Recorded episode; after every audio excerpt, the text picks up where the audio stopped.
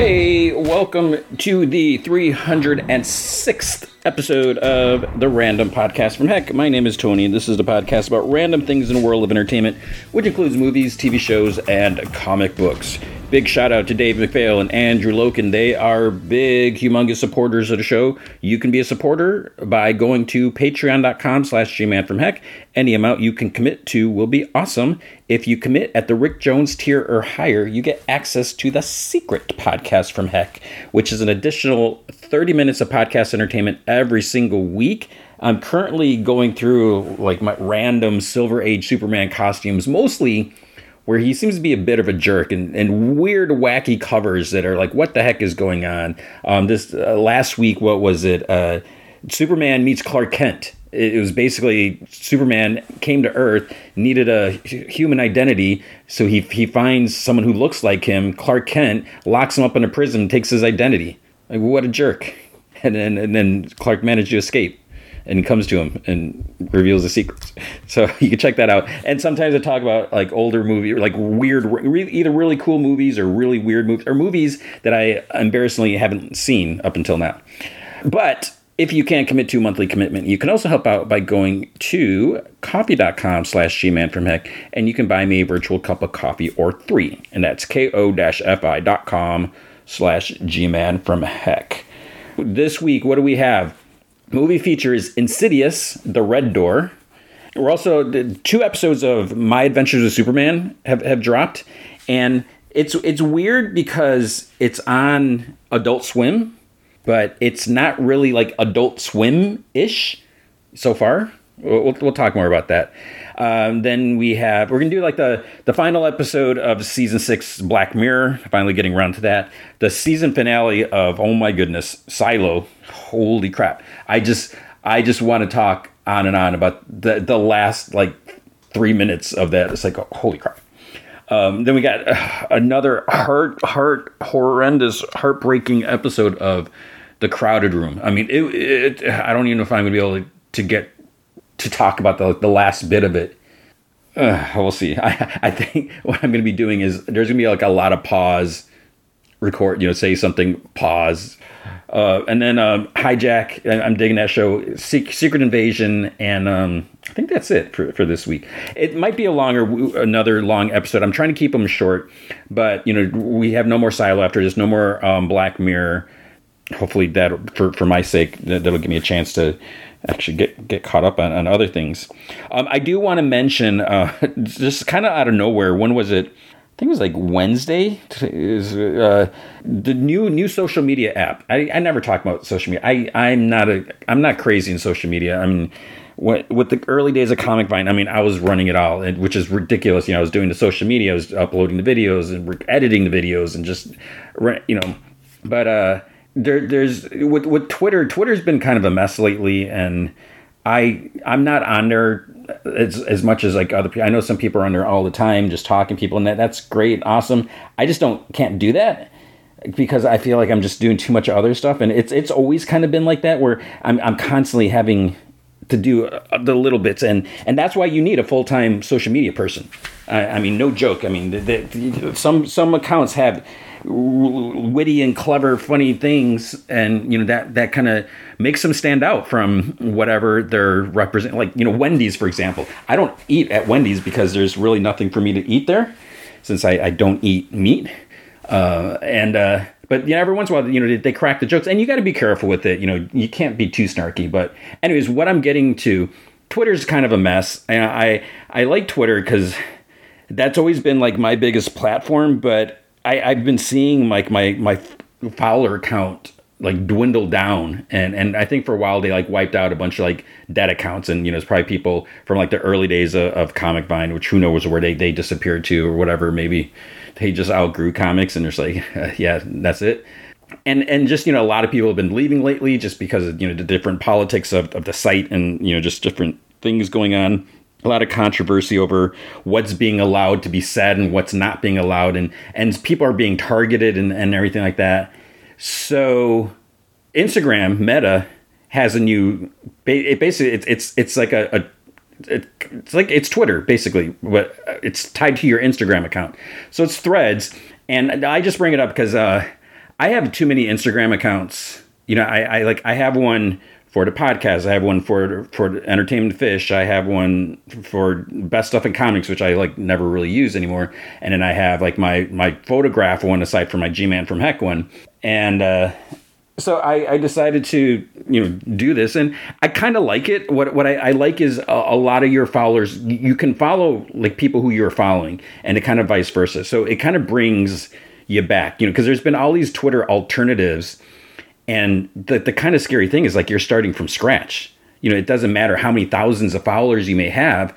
You're you're basically starting over, and then it's it's a matter of getting the people who followed you to follow you in this new thing and and maybe they it might be a you know no brainer or given but then other people may not think about it and everything so i kind of like the fact that you know you have people already following you know you can bring those people over. And some people you have there's, there's some weird thing where it's it's like you're it's like wait i'm following this person.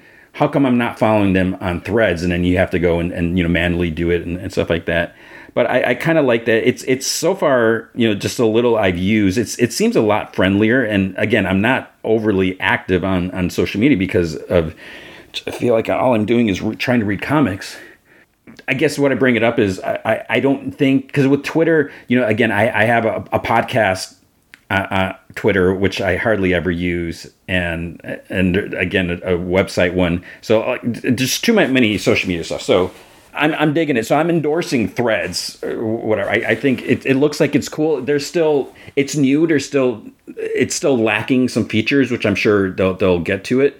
But I, I'm I'm I'm digging it so far. So I'll still probably be using Twitter for, for majority things, but I, I it would be great if if I could find like my core audience because I and I also I use Instagram a lot. I I tend to post a lot uh, Instagram stories. You know, I, I have like my daily posts that I, that I do, but I, I do a lot on the stories, and and I, I feel like sometimes that's whether it's it's subtle or not, but I, I feel like that's where I really post sometimes like personal things that maybe people don't really realize that you know the meaning behind it or whatever but that's that's how it goes. Now let's get what, what are we really here for?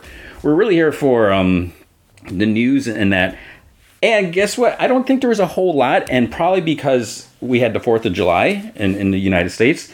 So it, i kind of had to do some digging because i'm looking i was like wait there's like hardly anything. So i had to kind of like really scrape around to, to find some other things.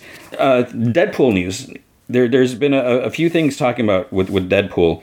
We, we saw some like set images where he has kind of a new costume.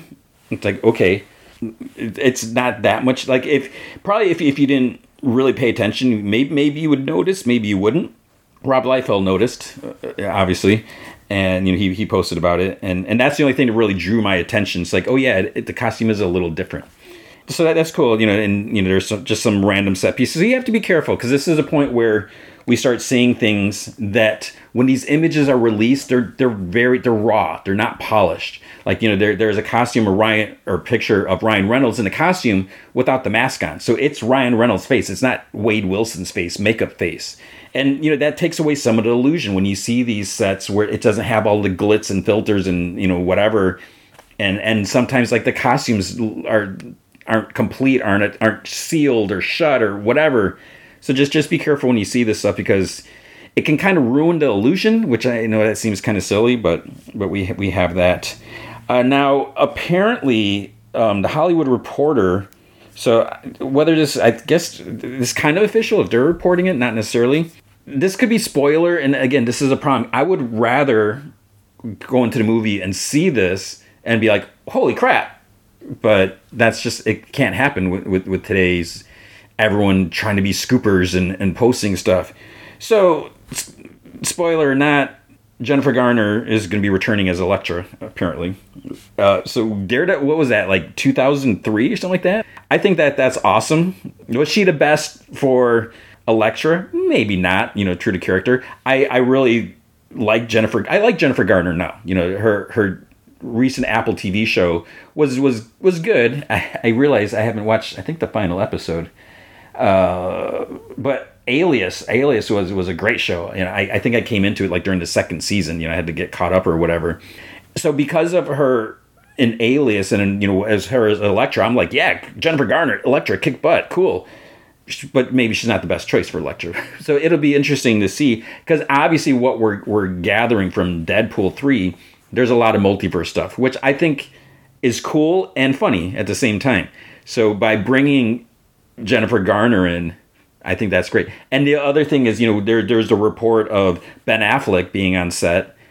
And so if we're gonna get Ben Affleck as, as Daredevil, even though we have Charlie Cox as Daredevil, I think that that's awesome and hilarious at the same time. You know, it's honoring the past, maybe poke a little fun at it, but not too much. And, and you know, so you get that nostalgia thing, which is brilliant. And it just it it, it it acknowledges that that that exists. And it's not like well you know now disney owns all this stuff all this stuff is erased. It doesn't count doesn't matter. So it does matter. It's just you know you're you're acknowledging multiverse and and that's that's one of the great things. Everything is multiverse. It's so annoying but because we can have things like that that that makes it that makes it cool. Another thing i i saw this article. Where did i see it at and I I hadn't heard about this like when it was first posted. I was when I was like I'm saying okay, what should I talk about on, on the podcast? You know, right before you know, right, just like five minutes, ten minutes ago, probably ten minutes ago, I saw this. I'm like, holy crap! It's like, do I want to click this? Uh, so it looks like we're gonna have Gambit in Deadpool three. And again, this is the, the this was the first I, I heard about it. So when I saw that, I was like, well, that makes sense because you know, we had Gambit and Wolverine Origins. I was like, are we going to get Taylor Kitsch? I like Taylor Kitsch from, you know, Friday Night Lights. I like John Carter, the movie that like maybe five people saw, and it was it was, really too bad because I, I would have liked to have seen a, a franchise. I, I haven't watched it since then, but but I was like, how awesome would it be? Click the article, and it came was out. Supposedly, Channing Tatum filmed a cameo as as Gambit which again is awesome and amazing because as you, I think I even mentioned it last week.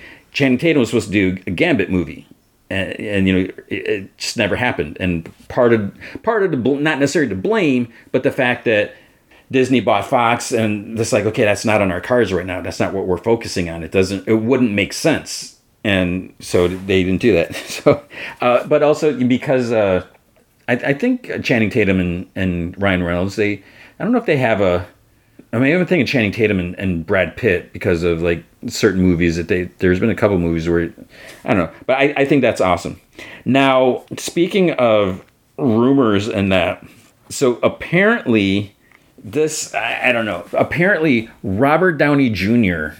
was at, on the set of Captain America: Brave New World I think the story behind this goes I mean, there's no photographic evidence that I know of, but apparently, I think I think it was someone on LinkedIn posted something. I don't know if they posted an image that they were on the set or no close to the set, or they they talked to a security guard, random quote unquote security guard, who said that Robert Downey Jr. was on set the night before so that this person didn't really see them. So maybe the security guard is like pulling his leg, and you know he was like driving a fancy cars around or, or something like that. Now, the weird thing that makes me question all this, I mean, there, there's several things. One, the, the fact that Tony Stark is dead. Spoiler: Tony Stark is dead in Marvel Universe. Now, yes, we have that that magical mystery, you know, convenient multiverse but that wouldn't make any sense for Captain America. You know, in your regular movies, you're not going to have that.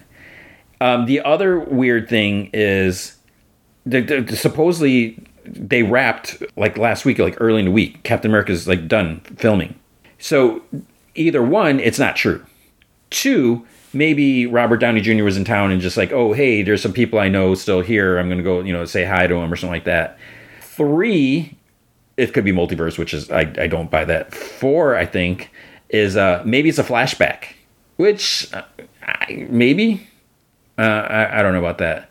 Or um, five, I don't know if I, I thought I had something else.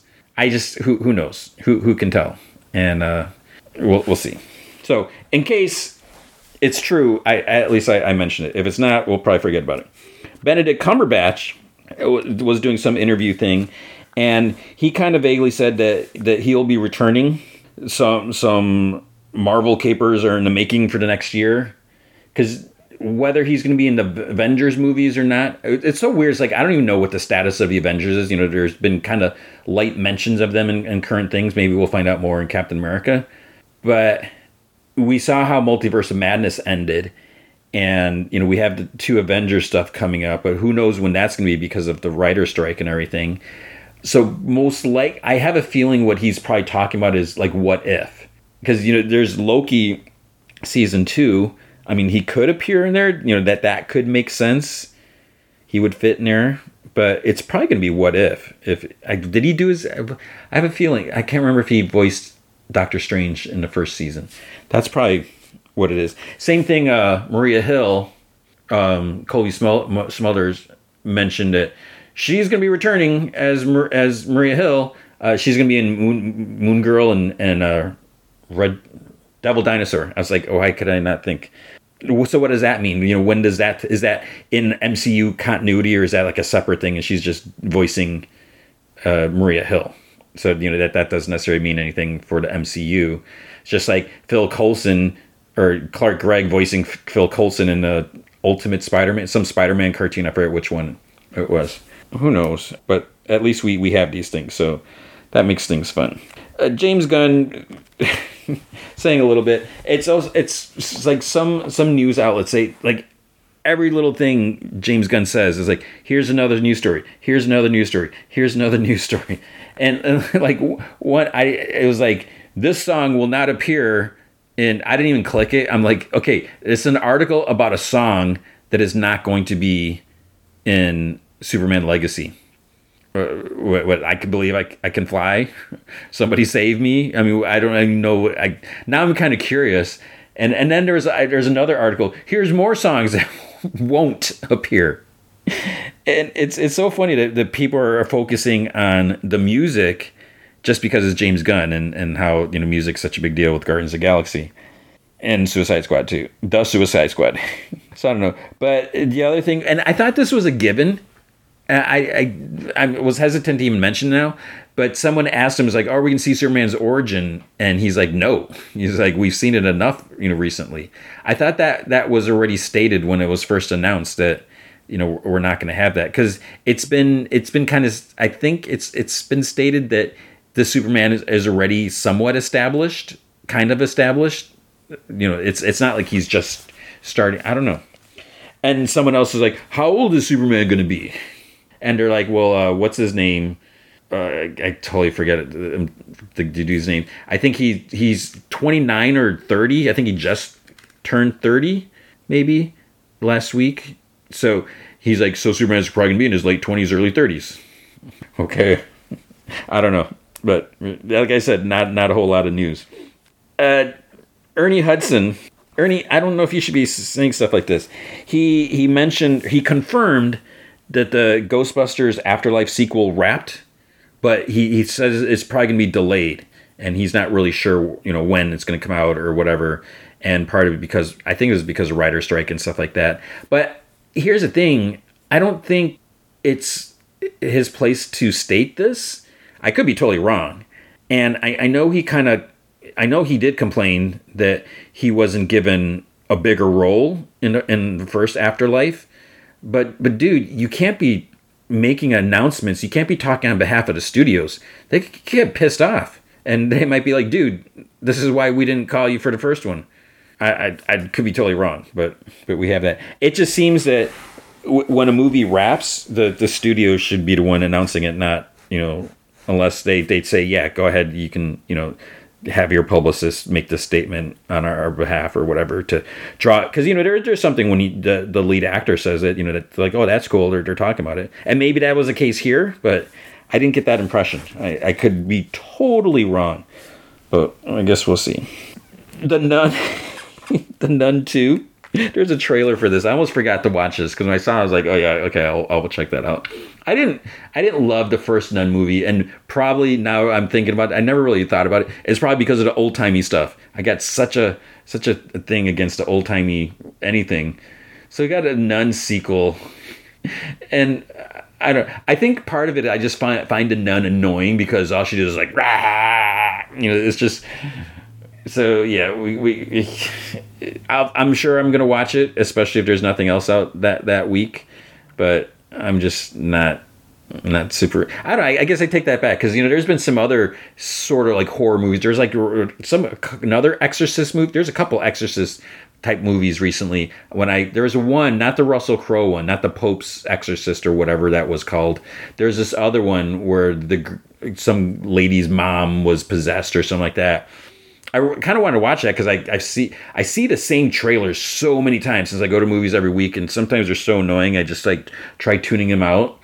And so there's this one I want to see, but it opened up the same weekend as something else, so I, I never watched it. And but now I'm kind of curious but I don't even remember the name of it. Uh, Quentin Tarantino said, uh, I forget who, who, he was talking to. He says that he doesn't see himself making a Kill Bill 2 or Kill Bill Volume 3 after all. So it's like, okay. Because doesn't he have, isn't he just doing one more movie? I don't get this whole retirement thing. I mean, because he's, he's not like that old.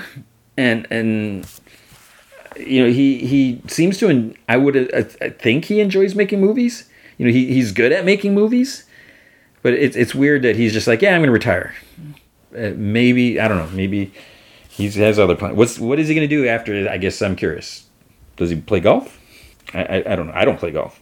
Uh, then um, what about the purge? So the purge movies are are they're fun to watch i guess. Uh, quote unquote fun. So james uh, DeMonaco he said that universal is too scared to produce his extra expensive script for a sixth Purge movie. And because he said that, like, one of the things that he, he, he, I don't know if he said to himself or them, but like, if he came back to do another Purge movie, he wanted it to be like something bigger and, and more epic in scope. And, you know, there's a statement about like America and, and, you know, all this, you know, gender and whatever society. And, but I, it, it, because he wants it to be bigger, it's, it's going to cost more. And I could see the studio being like, uh, yeah, we're not so so sure if if you know we want to want to fund that because it's it's so hard with a, a lot of movies recently. You know, not you know like you look at the Flash and you know there's different aspects we you know talk about. I, feel like so many certain certain like websites they a lot of people seem to be really focusing and targeting like relishing the fact when movies aren't successful. I don't understand that. I think you know as if if you're reporting on entertainment on the news, we want to be supporting. We so we keep having stuff to talk about. But to, to kind of like like piss all over someone, I mean, it just like what is what why you know what what is your problem with them? And I, I feel like you know Marvel gets a lot to you know because Marvel's been on top. They've been you know super successful. You know had several movies making you know billion dollars at the box office. So I, I feel like a lot of people just want to like take them down a peg or whatever. And it's not like Marvel is you know bragging about it or anything you know being annoying or obnoxious, but. Uh, it, it's just weird because you always see the, the reports like, oh, you know, 60% box drop in box office second week that's like the standard. It's like it's always like you know high fifty percent because you know people go to first first weekend and I don't know. So uh, it it'd be hard. To, like I don't even know how the last Purge movie did. It was it was a fun movie, you know, mindless entertainment, which is you know nice to have once once in a while. But I, I could see if they want to do a sixth one. I mean that that's a lot, and then to have it be more expensive, that that that could be asking for a bit because it doesn't matter. You could say like, oh, this is going to be you know a masterpiece of the the Purge movies. Average person is probably not going to care. They're not going to realize that like, oh wait, they're they're upping the ante in the Purge movie, so we definitely need to go see this. We need to get Grandma a ticket too, and you know bring her to see this. I don't think the average person to see that. They might be like, oh, another Purge movie, let's go. So I don't know. Um, and then the, the last bit of news. Oh, Marvel. Um, I love Marvel. I love Marvel comics. I love Spider Man. As, as it's been clear, I've been super crazy about the Amazing Spider Man series lately. A press release came out. Mary Jane wins big in her first appearance as Jackpot in Amazing Spider Man number 31. So Humberto Ramos does a design for her costume, which, okay, that that's cool. Uh, and this, this issue is coming out August 9th, just so I don't forget. Amazing Spider Man 31 so Mary Jane kind of has some powers now, and it's it's been explained.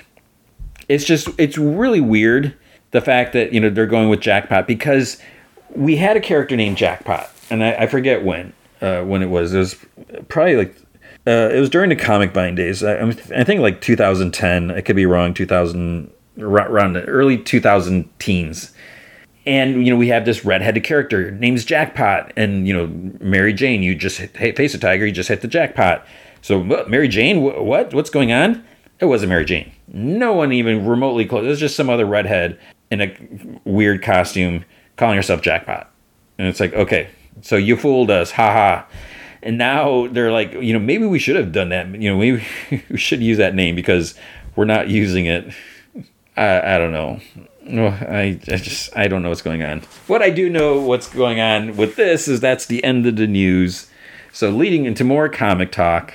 Okay, so at Image Comics we had Blood Tree number six this is uh this is a the, the finale the, the conclusion so um it's a miniseries finale C- could we have more yeah it's possible you know we have this detective or whatever and he's been uh the, these two detectives been uh hunting this serial killer who has been killing victims and their family and putting wings on them. It's kind of disturbing and everything like that. And uh and then there's like some stuff with the detectives past and everything like that. So um although you know the if the never mind. I was going to try to do some fake insinuation. I, I don't even want to spoil anything or so it was a good series. You, you should check it out. And and it's one of those things because it's different so you can read you know that that's the last issue. The trade will probably be coming out soon. It's something you don't have to know anything you know it's totally new new universe new characters so you can just like check out this like cool detective like you know murder mystery type type thing. Uh, then there is a I hate this place number ten, and uh, so this is a, okay. So I was wondering, this is a series finale, which makes sense. Uh, they wrap a lot of things up, and this was a this was a weird comic, weird in a good way, because it really kind of with with the the second story arc, you know, it expanded and explained stuff from the beginning, from the first first part but it kind of took this like different direction and it's like holy wait where where what you know because it, it, starts off and i know I've, I've, mentioned this so many times where you know you have this these this couple uh, these two women. One of them inherits this farm from her aunt who you know who died but there's like the the farm is haunted and you know just there's a message like don't go out at night and stuff like that. So you have that whole thing there you know what is out there? What you know what is going on here? And then the second arc really takes kind of delves into the other woman's like her her history like with her her father who was a little unhinged and basically had a cult and and then what kind of ties all that together is this bigger crazier uh which I don't even want to hint at it so it's just like yeah, it was just really, really weird how you get like almost like different genres like pu- pushed together and made it made it really really interesting. Let's see, Love Everlasting issue nine came out. I don't know. See, this is too hip for love part four. I'm I'm so somehow I got behind on this. And I think because there's this other comic with a similar title that would throw me off, and I was like, oh wait, I'm not reading that one, so I, I didn't read that, and so yeah, I, I, I don't even know what's going on there. And because it's part four, I, I didn't want to read that. Um, Monstrous, I'm so far behind on that, which I, I'm, I'm ashamed of. Uh, no one issue four, so four of ten. More on this uh, killer and the copycats and uh, mystery, like what's going on and, and everything like that. And you know, so this what the cool thing about this, you know, this is Kyle Higgins and Brian Buccellato are, are doing the writing. Uh, we have Geraldo Borges doing the art, but the the what makes this different, what makes it stand out, is there's also a podcast that goes along with this that starts Rachael Leigh Cook, and as you know, she is all that. and and Patton Oswalt's in, involved with it. So I, I, it still kind of blows me away that you have this comic with a podcast with like some serious talent, you know, on on the podcast. So you should definitely you know be, be checking that out. And each issue it's it's like in real time. So it's like a month goes by in between issues, and you know find out like what, what's going on and everything like that. So I, I think that that's pretty cool. Phantom Road issue five. Uh, I this this comic is just so weird. So this is Jeff Lemire and Gabriel Hernandez Walta, and uh, it, I have no idea what's going on. You know, we had this truck. They picked up this thing and they're transported this like parallel dimension. There's these like weird kind of zombie things, and they have to, they figure like, well, we need to deliver this thing, this rock that we, we picked up. There's something going on with it, and and then uh, they they kind of get some more. They get some answers as to like what is this thing, but then it's like, wait, what does this really? What is going on? What does this really mean? So just some like weird, freaky stuff going on there. Um, I decided to check out Swan Things number one. So this is W. Maxwell Prince, who did Ice Cream Man and Haha. Uh, continues his weird winning one shot formula with his all new multi artist project explores the way things end and how also how they never really do. Swan songs comprise of stories about endings, the end of the world, the end of a marriage, the end of a. So I think these are all the is- issues because the first issue, this first one is about the, like the end of the world. This the preview, like next next issue is like the end of a marriage. So these are probably gonna be the different ones. And then it says along for the writer, Summit Comics best and brightest artists. The first apocalyptic issue, the end of the world, is drawn by none other than Department of Truth's Martin Simmonds. Uh, further artists endings include Casper Wijngaard, Homesick Pilots, and Filipe Andrade, The Many Deaths of Laila Starr. More to be announced. So this was an interesting, you know, like it's the end of the world, and you got this guy, and his his mom's like in the hospital, and uh, you know we do get to see like what the world's like out there, and um, yeah, so it's, it's just kind of weird. Oh wait, I just saw Torrent issue five came out. Do I have that? I do have that. I didn't read that. Okay, I forgot to read that. I missed it. Um, I this is a, a good series. Let me just read what this one's about. This issue. Um, I, I do recommend this series. This is Marc Guggenheim. I don't think I read this one. Did I read this? No, I didn't. Okay. Uh, oh, it's the end of the story arc. Uh, Michelle Metcalf has lost everything, including her powers, but a hero who has lost it all is a hero with nothing left to lose. The climatic ending to Tor- Torrent's critically acclaimed first arc ends in a way you won't expect and we'll be talking about for months to come. Holy crap! Uh, yeah, so I, I, really I, I, think that that's it's been a cool series. Untold Tales of I Hate Fairyland. Mm, okay, this is a five issue anthology featuring untold tales based on Eisner Award winning writer Skottie Young's best selling comics, I Hate Fairyland, with stories written and drawn by a stellar lineup of creators. Skottie writes the first issue. Um, I forget who who did the art. Um, Aaron Conley, and then there's a second story by Dean Rankine. and they, they were fine. You know, so it, it's it's cool to see young Gert, you know, back back then, and some other random things.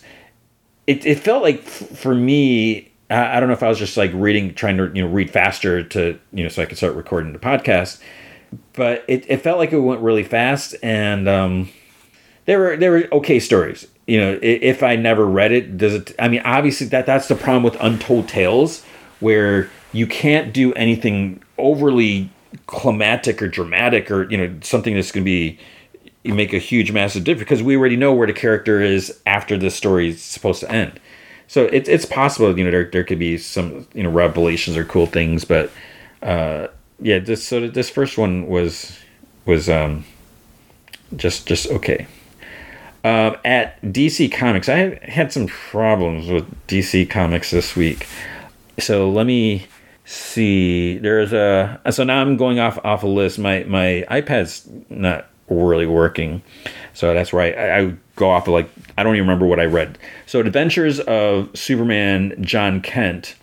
Oh, this is this where this list I'm looking, and that's the other thing because I usually go off the the list on previews, uh, but DC Comics aren't listed on previews since they aren't distributed by Diamond.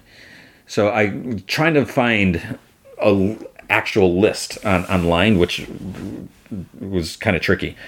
Uh, so I might, hopefully, I won't miss anything. Adventures of this, but this says Adventures Superman Jon Kent is a six issue series. I didn't didn't realize that. Uh, so this one, it's continuing the story with Jon in the Injustice world, which it's kind of cool and everything to, to revisit that because you know, I, I wasn't huge into the game because of time. You know, I have time to play it. But reading the, the stories that Tom Taylor and then Brian Buccellato did, I mean, it was really cool to see these different versions. Uh, the, the the format that they came out, you know, because they, they always were, or most of them were like digital first. That I felt kind of gave it a different feel for me as I was reading them. It's just the, the way the art was kind of spread out. You know, it was kind of like there it was there were some more constraints, which kind of took a little bit away in my personal enjoyment. But the, the stories were interesting, and again, seeing these different versions. So it's always cool to see, like you know, it's kind of like a what if or else worlds. You know, to see how, how these characters evolve differently.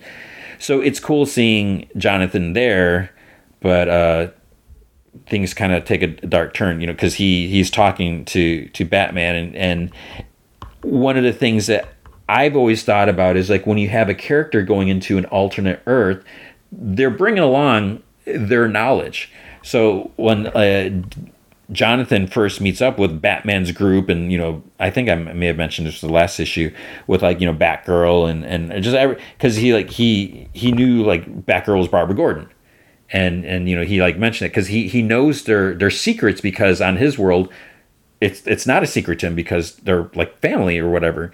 So i always find that interesting like the just amount of damage that that could happen. And this is why multiversal traveling could be dangerous because let's say you are more of a shady character if you're like a villain or whatever you go somewhere and maybe on that world I, have i mentioned this before? I feel like i have. But maybe in this world like maybe batman dies and the world knows bruce wayne is batman. And then you go back to your earth and you're like hey guess what? Um, I, I bet you i have a feeling bruce wayne is batman. And then boop or you know or if you try blackmailing you probably get your butt kicked or whatever. But yeah so th- this was interesting uh, just seeing just a continued angst between batman and superman and, and, the fact that like Damian is on superman's side and it's just yeah it's just just kind of a mess.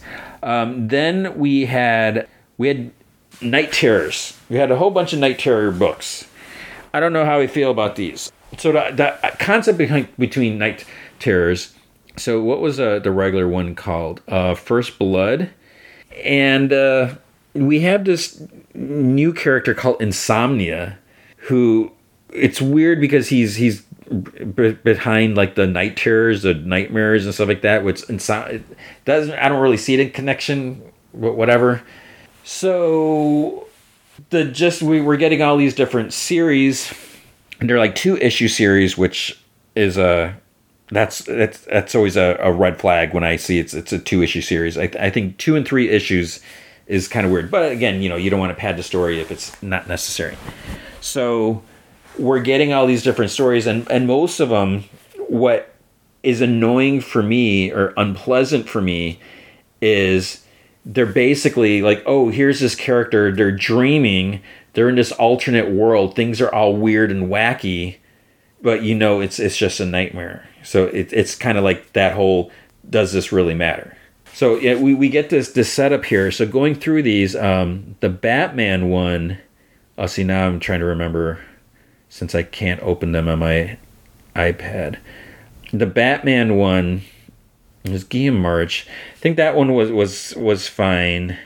Oh yeah, I, am not going to have a. I'm to remember what's what's going on in these issues. Um, Black Adam, I didn't read.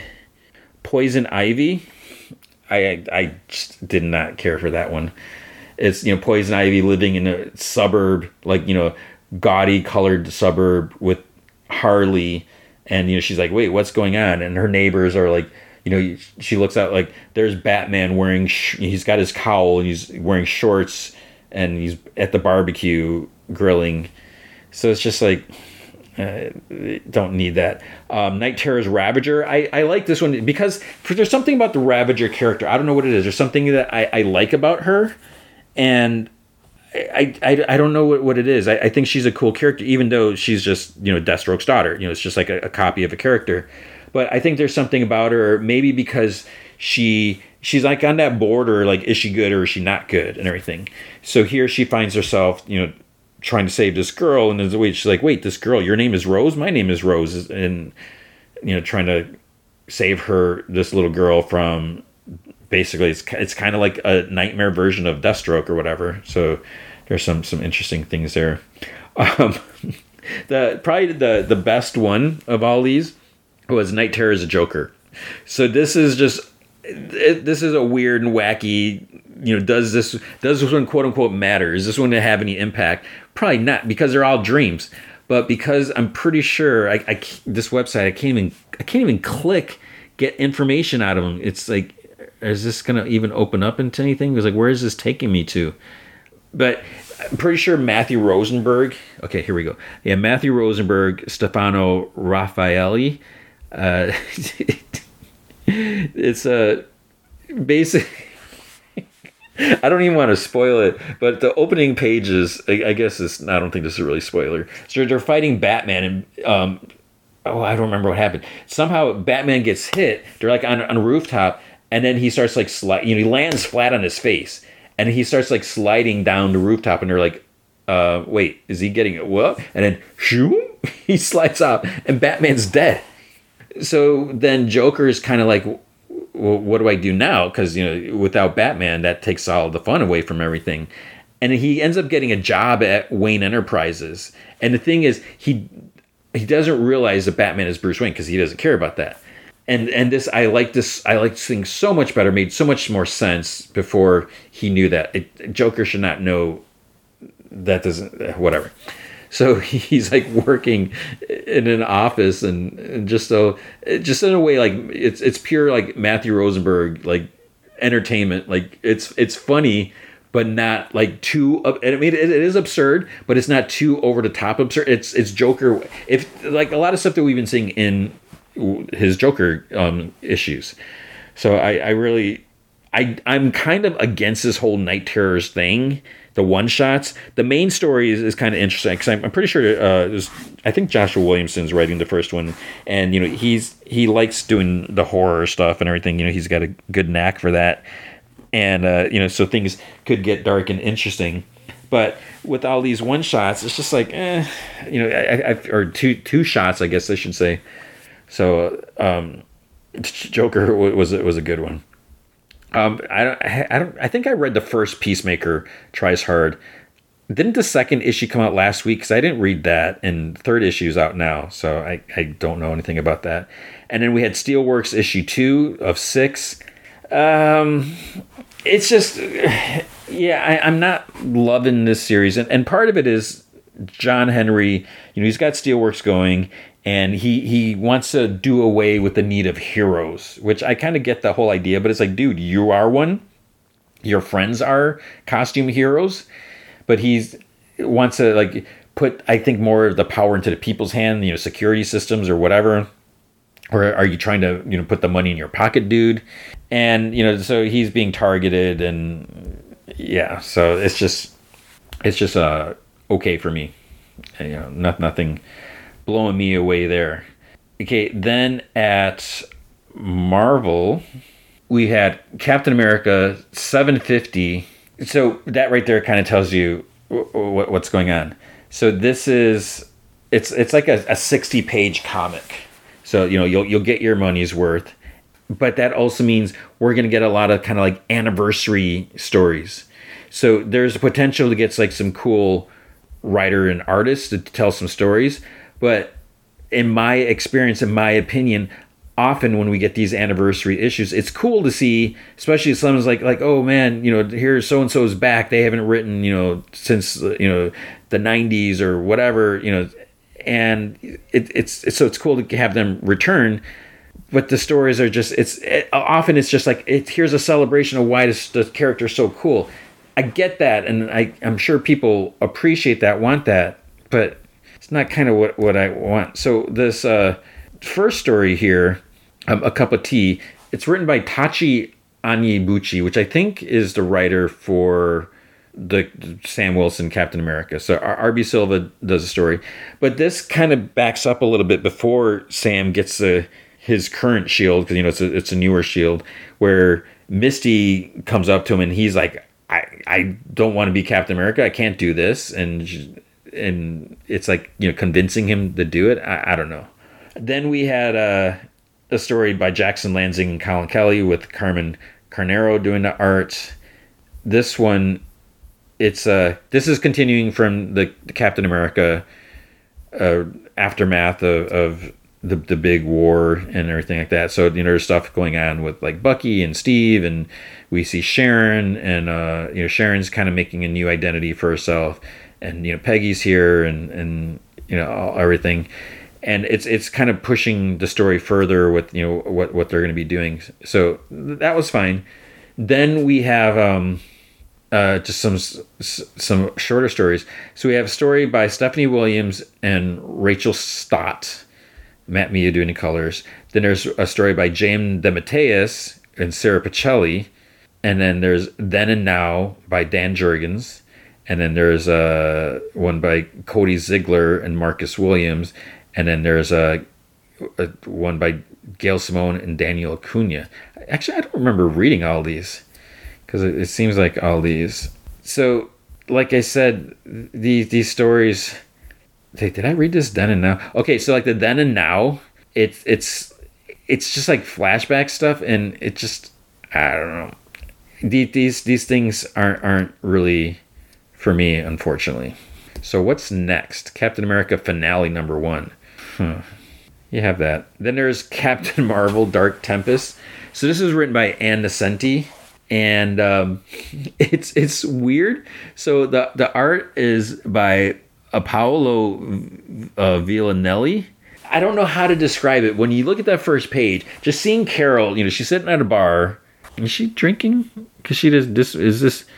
She doesn't drink. Is she drinking? She's not supposed to be drinking. So, so I didn't read this, but when you look at this, it's got some nice art. I, I can really appreciate the art, but there's something about the art and the colors the kind of combination it's I, I do not understand how how coloring works because i feel like a lot of time i mean just like maybe it's like the palette that's used the, the tone or whatever but there's like certain it, it gives it like a, just a different vibe or different feeling. So when i when i look at this first page when i see like just the style of the, the way the characters are drawn and the colors this this really kind of kind of screams out almost like 70s 80s feel. But it's weird because this is carol in her captain marvel costume. Uh, something about it when when i was first reading it i'm i think i so here I, I'm, I'm trying to like analyze my thought like why i couldn't continue reading this and and part of it again is because of the time is when i first looked at this i'm like okay this is one of those s- stories that isn't in the current continuity this isn't going to have an impact. So while this could be a really cool story, it could be like entertaining to read, it's not going to have a deep impact. Like I'm not going to have to worry about this next month or 3 months or 6 months. This is like a self-contained story that's telling, you know, whatever fleshing out this this corner. So I, I think I, I'm I'm thinking that's my reasoning. I'm I'm trying to analyze myself and because of the sake of time where this is something that I will I would like to hopefully remember to read when I have some, you know, quote unquote free time. But when I'm rushing to try to read everything so I can record this and get it ready to go and all that, I think that's that's what what happened. That's my my thinking. Daredevil issue 13. So this is continuing with the fact that Daredevil's dead. He's you know trying to go to like hell whatever. He wants to save Foggy and others who have been killed in the recent battle. um, there's at one point something bad happens to Daredevil. Uh, let's say he uh, he loses he loses an appendage. Can I? Is that too revealing? It's like holy cow. Where where where, are you gonna go with this? So uh, th- this is this I'm I'm scared and concerned like when when Chip Zdarsky leaves because it this has been, been good. You know, there's been some things I haven't been super crazy about, but you know, Marco Checchetto's art has just been great. You know, Matthew Wilson with the colors. So I, I've really enjoyed this run, even though I'm not super crazy about the entire story. You know, but I have been like really, really, really enjoying it which if that makes any sense i think part of what, what is you know the whole like bearded daredevil um, you know married to Elektra you know joining uh, you know fighting the hand it just seems like a bit much where i, I want daredevil a little more grounded but obviously this is a grander scale of things so it's, it's been you know really interesting Then we have Doctor Strange issue five. Uh, so it's Jed MacKay. I'm enjoying this, but part of it is I, I don't really like this story. I guess I'll, I'll say that. So we have you know Doctor Strange is back. He's with Clea, which is cool because I, I never really cared. Not that I, I didn't care for Clea before. I just I was just never really into her character and and I hadn't really read a lot of issues with her because you know I was never like a old school huge you know Doctor Strange fan, but I, I really like her now. Uh, whether it's, it's Jed MacKay, the way he's writing her, you know, because she's she's a pretty fierce character, and and so I have a lot of respect for her. Just you know what what she's capable of doing, and and how you know what she's willing to do, and and, and so forth. But then we have the marriage of her mother, and yeah, so I, I think that the, that there's these other characters that aren't really appealing because they're not good, they're not nice characters. So I, I think that's kind of making it a little eh, a little harder to read. But there's some interesting things that you know should be uh, read if, if, you're if you're into Doctor Strange and all that. There was another Edge of Spider Verse issue. I did not read this. Um, Oh, there, there was one. Oh no, I take that back. There was an, an Araña story by Alex Segura, who, who's a, a nice guy, and uh, and I, I love um, Anya Corazon. I, I read that issue, but the other ones I, I didn't like. So that that was a good story with, with Anya. I, I think she's severely underrated. And I, even when she she came on when she first came on the scene, I feel like she came out of nowhere, and that was just a really fun series. And it was a little like separate from the whole Spider-Man corner, everything. You know, she she did her own thing, which was cool.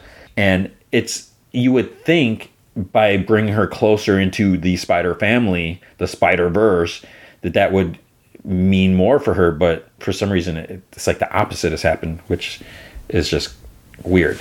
Um, Extreme Venomverse, which I mean, looking at the cover, no way. You know, I, I think I said before is like, yeah, you could pay me to read. I don't know if you could pay me to re- read this series because it's just no offense, but I just, I just, I, I cannot stand this, all the symbiote stuff. It's, oh man, um, Fantastic Four issue nine. So this is continuing uh, where Reed and um, Ben have been brainwashed or manipulating, possessed by this, evil thing. So it's up to Sue and Johnny and uh, what was it, Flamo? He's made like a, a flame duplicate of himself, and uh, Alicia. They have to try to, to stop this, and uh, so this this this has been a, a, a good series. I, have been enjoying this, and if, when it first started off, I'm like, where I don't know about this, but uh, Ryan North has, has been doing some, some cool things here. Then we have uh, Spider Man issue 10. I feel like I missed something because it was like midnight, you know, Tuesday, where I, uh, you know, Tuesday night, Wednesday morning, and Dan Slott had posted it like, oh, people are, you know, spoilers are out there, so you know, make sure you read it first, and because you know people like to spoil things. So I was like, oh, I, I should probably read this uh, you know, as soon as I can. Um, I, I don't know what the spoilers were that he's talking about. There is one thing that, that happens, and I will just say there's one thing that Spider Boy does. That's the only thing I can think that would be the spoilers. So it, it's basically uh, another, it's like an ability he has, like a, a, power that's different than what Spider-Man has. So maybe that's what people were talking about spoiling because I guess it's a big deal. You know, it is, is something different. So we, we have more on, you know, Spider-Man trying to, he's trying to fight Electro here, but he recently amped up his spider sense because he's like, if, if I can sense everyone's danger, I can save people. So not just his. So it was amplified and he could feel when people are nearby are in danger. The problem is it was like overwhelming because he could feel everyone's in danger, everyone's uh, you know the, the threat against everyone. It got to the point where some guys were, were robbing a place or uh, Electro's like henchmen, and Spider Man was having a hard time fighting them because he knew like as he's about to hit a thug, he's his spider sense is going off on behalf of the thug who is about to get hit because he's about to inflict this pain. So it's just like things like that. And uh, Norman's like, you know, we got to negate this. And Spider Man's like, no, no, you can't do this. And and then Spider Boy is like, wait, you're working with Norman Osborn, and and he's trying to help him too, and and Spider Man's like, what? I don't have a. And, and he addresses a thing. I, he's like, I would never have a sidekick. What are you talking about? I would put a kid in danger. So um, that makes it kind of interesting to see like like what what's what's going on here. Thor annual. Who is Mythos? Uh, I don't know if any spoilers for this came out, but Mythos is like, what the heck is going on? Uh, I I'll just say it's someone with like a big head, and and it's like what I don't understand what's going on, and it's uh it's supposed to lead into the Immortal Thor. There's a Immortal Thor th- series coming out. I almost said theories, theories, Mortal Thor theories. I, I don't know what's going on with Thor lately, uh, and I just mean uh, yeah I don't know about the direction, so we'll see. Venom 22 came out. I still can't get over this this red symbiote Venom, and and part of me I just I'm I'll be totally honest with you right now. I don't know. I don't know who does red symbiote venom. I kind of forgot. I knew I saw when he came in. I don't think it's Dylan because Dylan has a regular symbiote. So I think the red symbiote is Eddie because Eddie kind of came back even though he's a king in black and whatever is going on. It's I don't even understand. I don't even want to understand. And uh, so I'm looking at this cover. It's like who the heck is? Wait, he's fighting Hydra what is going on? Oh, now I'm really kind of tempted, but I don't want to. Until recently, Eddie Brock was a symbiote wearing web slinger known as Venom, but when Eddie seemingly died, the Venom symbiote passed to his son, Dylan Brock, who also somehow aged like five years or ten, almost 10 years, maybe something like that. Um, even after it turned out Eddie was alive, Dylan kept the symbiote. Now Dylan is Venom and searching for his father. Eddie's absence has left Dylan with some pent up aggression, which he recently unleashed on Norman Osborn. On top of that, a ghost from Venom's past has been awakened. A symbiote from World War II made of living rubber. The indomitable Flexo. Oh boy. Yeah, so I'm not reading that. Then there's Venom Lethal Protector, which I would like to have been reading this, but it's it's a matter of time because it's David Michelinie so uh, at some point, maybe I'll go back and read that. Uh, X23 Deadly Regenesis. I have some, some issues with this cover.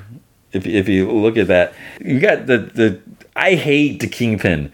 I think he is such an annoying character that he's this guy. He you know he doesn't have superpowers. He's just really big, and he's not super fat. He's just really bulky, and so you know he does have a lot of muscle with some fat, I guess, but he's a super strong guy, or not super strong. He's a very strong guy. But the fact where you look at him like grabbing, um, like holding uh, Laura down, it's like his hand is the size of her torso, which it's, it's like ridiculous that your hand could be like that massive. It's like, what is he, a giant? So aside from the fact that he's just such an annoying sleazebag and he's just so arrogant, he thinks he's so untouchable. And then we have this this Kimura character, which I can't stand her, and part of it is because of the way she's treating and using Laura. So I think this is the last issue, which is too bad because I, I kind of wanted more. I, I really like Laura, and yeah, this was just um, not quite, but almost there. Then we have X Men 24. This, uh, uh, yeah, this was was okay.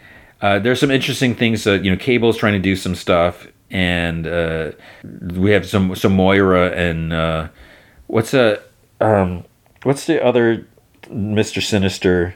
Um, he's he's there, so they're they're trying to stop him. I forget what his his name is. Whatever there's just like little things. So I, I feel like in, in part this is kind of like, well, the Hellfire Gala is coming up, so you know we're we're just kind of stalling for time because like Jean is talking about, you know, she kind of wants to take time off from acting. She wants to lead the team. You know, she's talking to the Scott that you know because she's like, well, you know, if if you're not on the team still, you know, you can come with me or whatever. So I don't know. Well, I, I, yeah, I just feel like it's just kind of kind of waiting we'll see. Then there is a X Men to Sinister Four. I just I don't care about Mister Sinister just because yeah I didn't read all of that Sinister stuff, and I thought it was all done.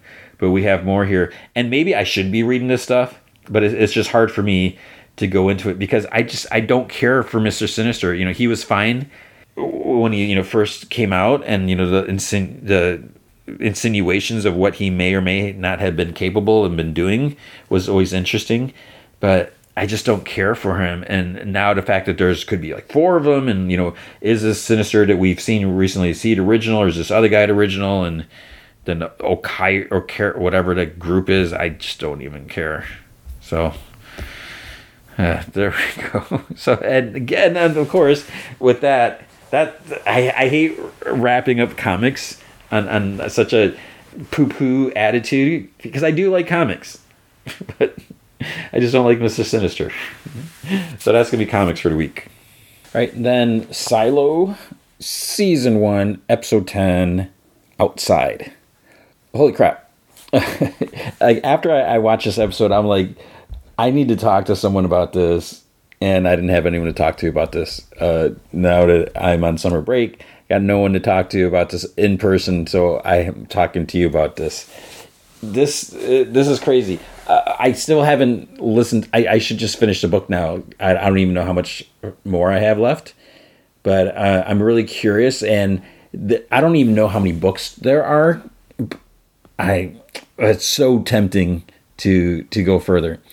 All right, let's just get into it. So, last episode, uh, Juliet and the the two guys they open the computer file and they're looking at the so they're staring at, at the the screen that's showing lush tree, green hills, blue skies, birds flying, and, and it's like birds flying in a V formation and everything.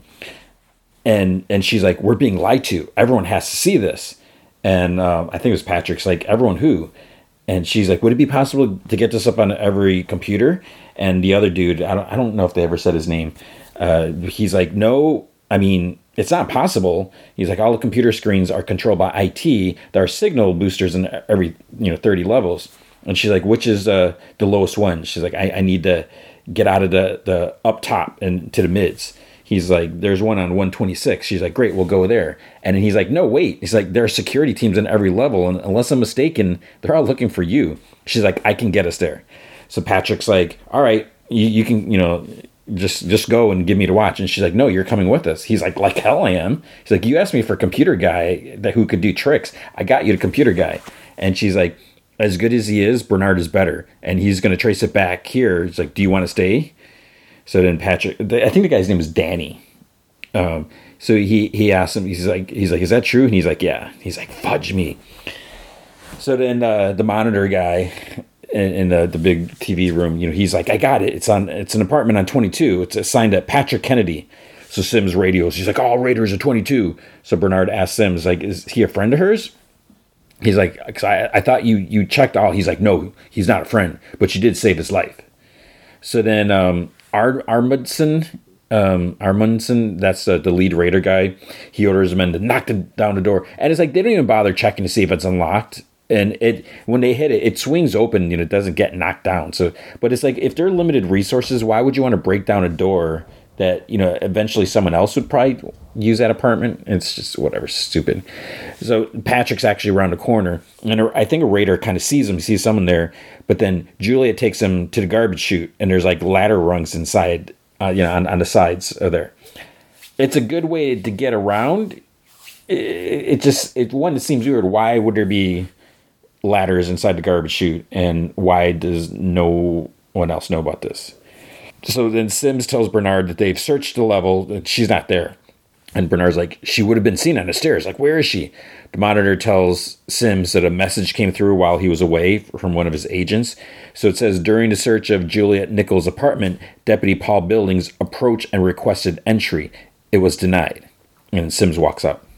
And he goes to the sheriff's department to talk to Billings then he's like, Deputy, yeah, this is all my fault. When I sent you home, I thought it was clear. I expect you to stay there. Was I not clear about that? He's like, he's such an annoying bully. And and plus the fact, I mean, no offense, but Common's not not the best best actor.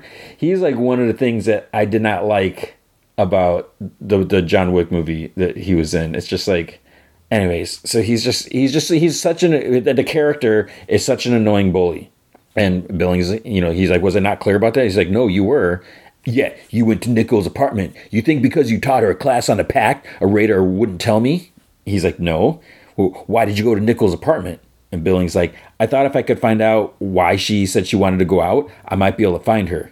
Did you find anything that gave you some insight?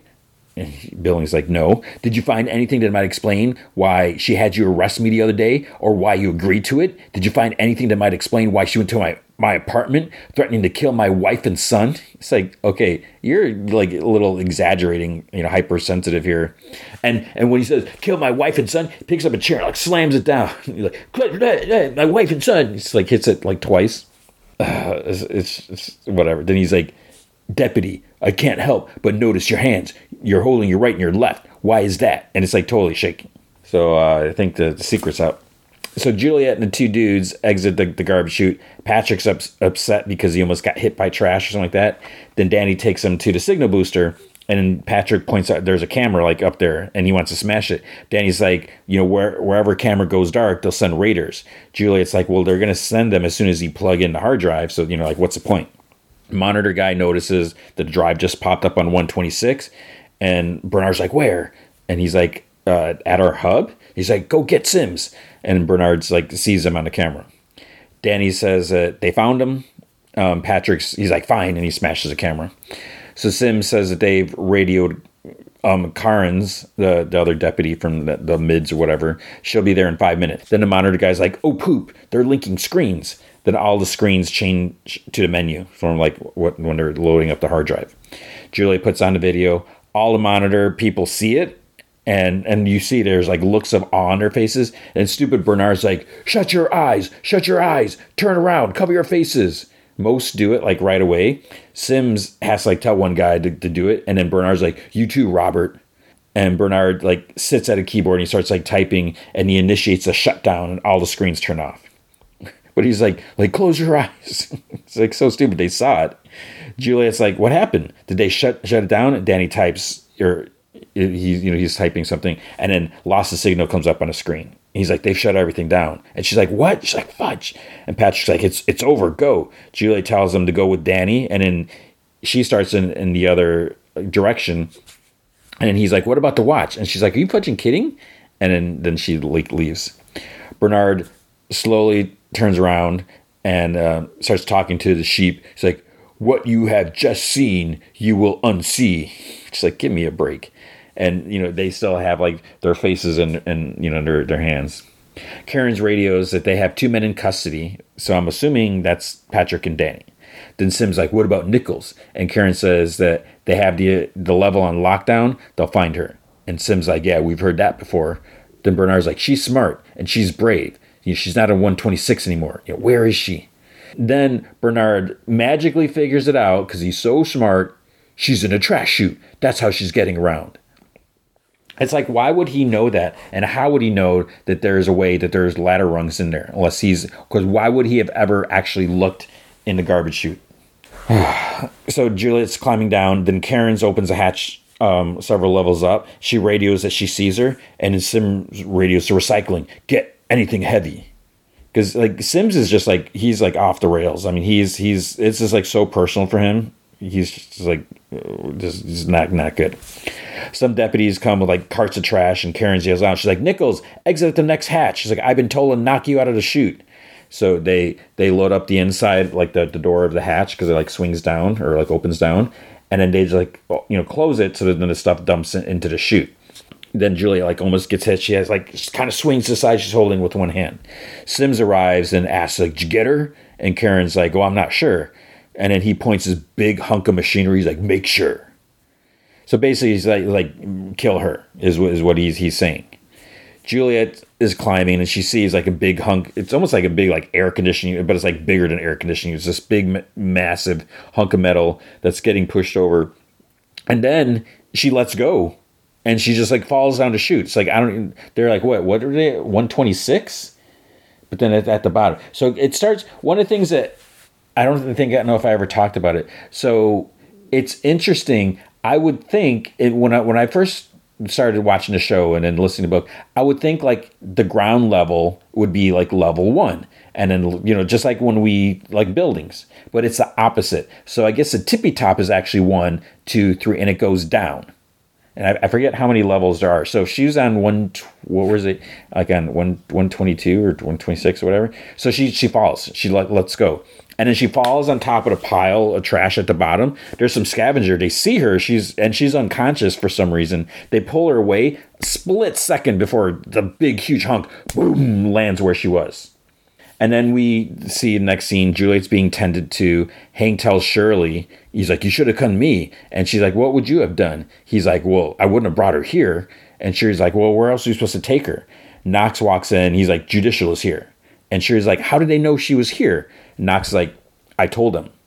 And he's like, there's nowhere we could have, you know, we could hide her that they wouldn't find. They'd tear mechanical apart. Everyone in Down Deep would pay the price. And Shirley's like, you a-hole. And then Juliet, like, she starts waking up. She's like, no, he's right. And, you know, she tries, she can barely, like, sit up, whatever. And she's like, before you let him in, I need a minute with Walk. And Knox like, well, I'll try. And then they all leave the room. Then Walk's like, all things considered, it would have been better if you'd stayed in the mids with your dad when you were 13 years old. And Juliet's like, Walk, listen to me. There are things I need to tell you, okay? But then I don't know how Sims and Bernard got there so fast. Maybe she was out for a while, but then Knox like one minute, please, and Shirley gets like in Sims' face like she's not going anywhere. Then a raider slams Shirley against the wall, and Hank tries like stopping it. He's like, "Hey!" And Sims and Bernard like walk in a room. They just like forced their way in. Sims orders walk. He's like, "You leave," and Julie's like, "She can't." He's like, "Shut the fudge up." And then Julian's like, she hasn't left in 25 years. I said, shut the fudge up. And Bernard's like, Rob? And then to walk, he's like, you over there now. And then stupid Sims, he's like, because he's he's so cool and everything. He's like, if we were alone, this would go be going very differently right now. So like basically, what is he saying that he's going to beat her up? He's like, oh, you're a big man. And then um, Juliet's like, I wouldn't have hurt your family. My son keeps asking if the scary lady is coming back. It's like, okay, when would he keep asking that? He asked one time. One time he keeps asking that. Uh, you are so full of crap, Sims. Robert Sims, you are full of crap. Go to the bathroom, flush yourself because you're full of crap. You're so full of crap. and she's like, Well, how many families do you think ask the same about you? Do, do you know what I do? Do you? yeah, you scare people. You're a bully. That's what you do. And so Bernard's like, Rob, Rob. He's like, Wait outside with your team. So then Bernard puts down the, the hard drive and he says, Juliet, if you'd done what you wanted to, you would have killed everyone in the silo. And Juliet's like, people can handle the truth. And he's like, I wish I shared your optimism. And he smashes the hard drive with a hammer. He's like, I'll have to put you in shackles. And she's like, so I don't run again? He's like, it's really more for show. He's like, I have a proposal, a deal for you. In order to prevent rebellion and severe judicial repercussions for your friends eh, eh, down deep, I need you to stop saying you didn't ask to go outside and waive your right to a judicial hearing. Then she looks at Walk and then she nods. And she's like, just tell me what happened to George. He's like, if you cooperate, I can do better than just tell you. So she's taken in shackles. Her friends are like watching her leave. Um, and you know, she like looks at the metal grating over the fan thing where George fell, you know, still dented. Walk and Shirley talk later, and Shirley says that you know she wishes she had talked Juliet out of um, going after the heat tape when she ran out, uh, whatever. And she's like, that's what pissed him off up top. And Walk's like, I'm sure there's a long list of things Juliet did to piss him off. Shirley's like, well, I'm going to go back to the control room. And, you know, she wants to continue giving Knox the silent treatment. Walk's like, he didn't have a choice. And Shirley's like, yeah, he did. You know, it's like, we all have a choice. But the thing is, what they don't know, I don't know if they all know about that secret room where Juliet, or secret level, the tunnel that, that Juliet took Holston and where she and George used to hang out. I mean, if if they knew, they could have taken her there. They would never found her. But I guess they would have still tore the place up looking for her. So Juliet's brought up the stairs and people are staring. There's like a little girl kind of smiles at her because she thinks she's a sheriff. You know, she doesn't know better. Walk, grabs some heat tape, and she takes a you know a step out. And, and, and she's like breathing heavy and she shuts her door and she's like grabs onto the door frame and then uh then she's you know, she, she's like feeling it, whatever. Then she she walks slowly. And Hank her is like like Walk, are you okay? What are you doing? And she's like, oh, I'm just getting some air. So Julia keeps going up. Then she asks for some water, and she like kind of spills some. I, I don't know if she did it on purpose, or maybe it's because she had the shackles and the shackles are heavier. I, I don't know something like that. Bernard actually helps her her drink, which was like okay, that was nice. Walk goes to this lady's place, Carla, which uh, Carla's her her ex wife, and then Carla's like surprised to see her. She's like, "Oh, never expected to see you up here again." And and walks like that makes two of us. She's like, "So, how are things in supply?" And she's like, "What?" She's like, "Wait, does this have to do with Nichols? This is about that fudging heat tape." And walks like, "It is." And Carla's like, "You know that stunt of her, you know, hers brought judicial down, and and, and you know all that. It's like that that head of IT a hole, the one who became mayor." And she's like, "Why do they care so much?" And he's like, "Your tape is way better than theirs." And Walk's like, I know. It doesn't make any sense unless it does. So it's like, what's up with the heat tape? They get to a level and Bernard's like, like, stop, unlock her, and leave us. So it's like, oh crap, is he gonna like make her quote unquote jump? Like, oh no, she tried escaping and, and she jumped over. Sims like nods to the Raiders.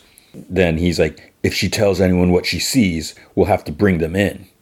And then uh, Bernard's like, she won't. It's like, we made a deal. So they walk down a corridor.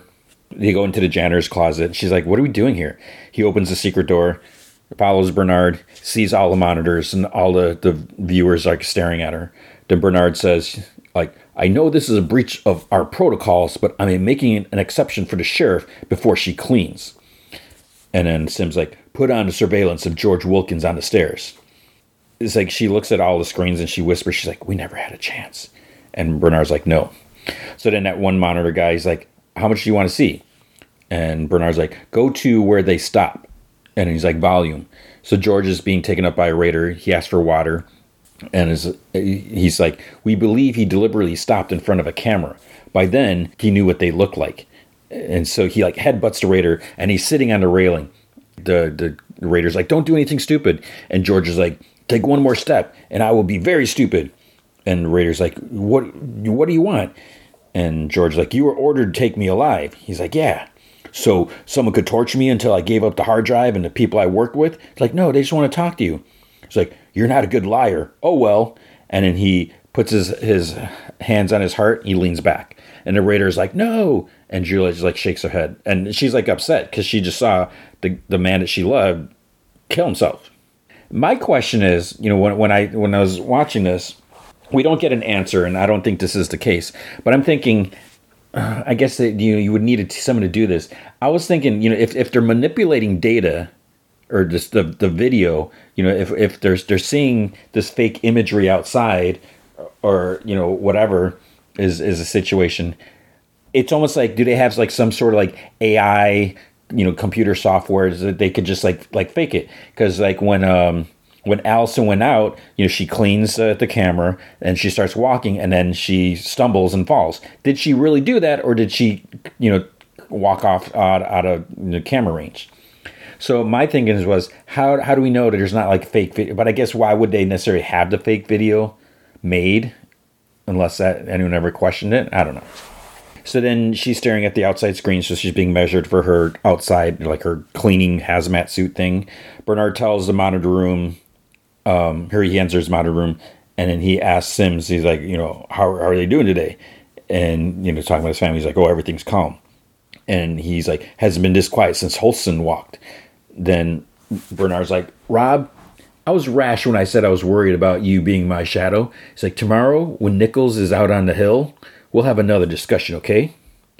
Juliet's sitting in her cell. Then she's visited by her father, and he says that he thought that you know she wouldn't be eating, so he baked her something. And she's like, "Oh, I'm okay. I don't have much of an appetite." And he opens a pot. He's like, "Remember what we said when you were little?" And she's like, "Yeah, at least one bite." So she takes a bite, a bite of the food, and she's like, "Mom used to make this." And she's like, Dad, I'm sorry I blamed you for everything. He's like, No, no. He's like, We should have talked about it a long time ago. She's like, Jules, honey, why'd you say you wanted to go out? Was it something, you know, I could have done? And she's like, No, I didn't. I, and then she stops because, you know, there's a camera in there, like in the cell. Then she's like, she changed the subject. She's like, I didn't know you're such a good cook. It's, it's really good. And he's like, Not bad for an old guy, huh? In Bernard's office, Lucas is brought in, and Bernard, Bernard says that, you know, owing in part to his cooperation, they have Juliet Nichols in custody. And so he's, then he, um, Lucas is like, Well, what's going to happen to her? And then he, Bernard's like, I'd be more concerned about what happens to you. And Lucas like, I helped you. And Bernard's like, Yes. And in recognition of that, you will not be sent out to clean. No, you will go to the mines 10 years, which is a shame because you have so much talent, so much natural talent, so much intellectual curiosity. To sit in the cafeteria night after night alone, watching the lights in the sky, you'll see no lights in the mines. Maybe 10 years of hauling iron ore will set you straight.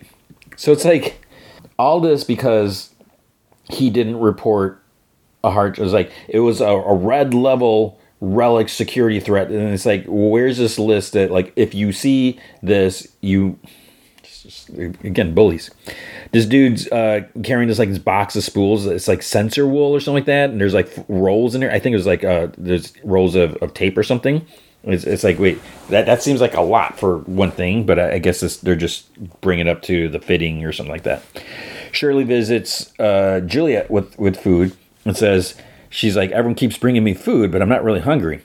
And Shirley says, well, it, you know, if, if you eat it all, maybe you won't fit into the suit. then she's, she's like, you got to taste at least one. She's like, no, I don't. Then she's like, you should take the whole box for luck. And surely, like, you know, they like lock eyes and she takes it. They say her goodbyes. And Julia says, you know, she's okay. And she turns her back on a camera and she like looks in the box. There's a folded note. And it says, you wanted the truth, the truth is, I love you. Have no fear. They're good in supply. And it's like, what? Have no fear. They're good in supply.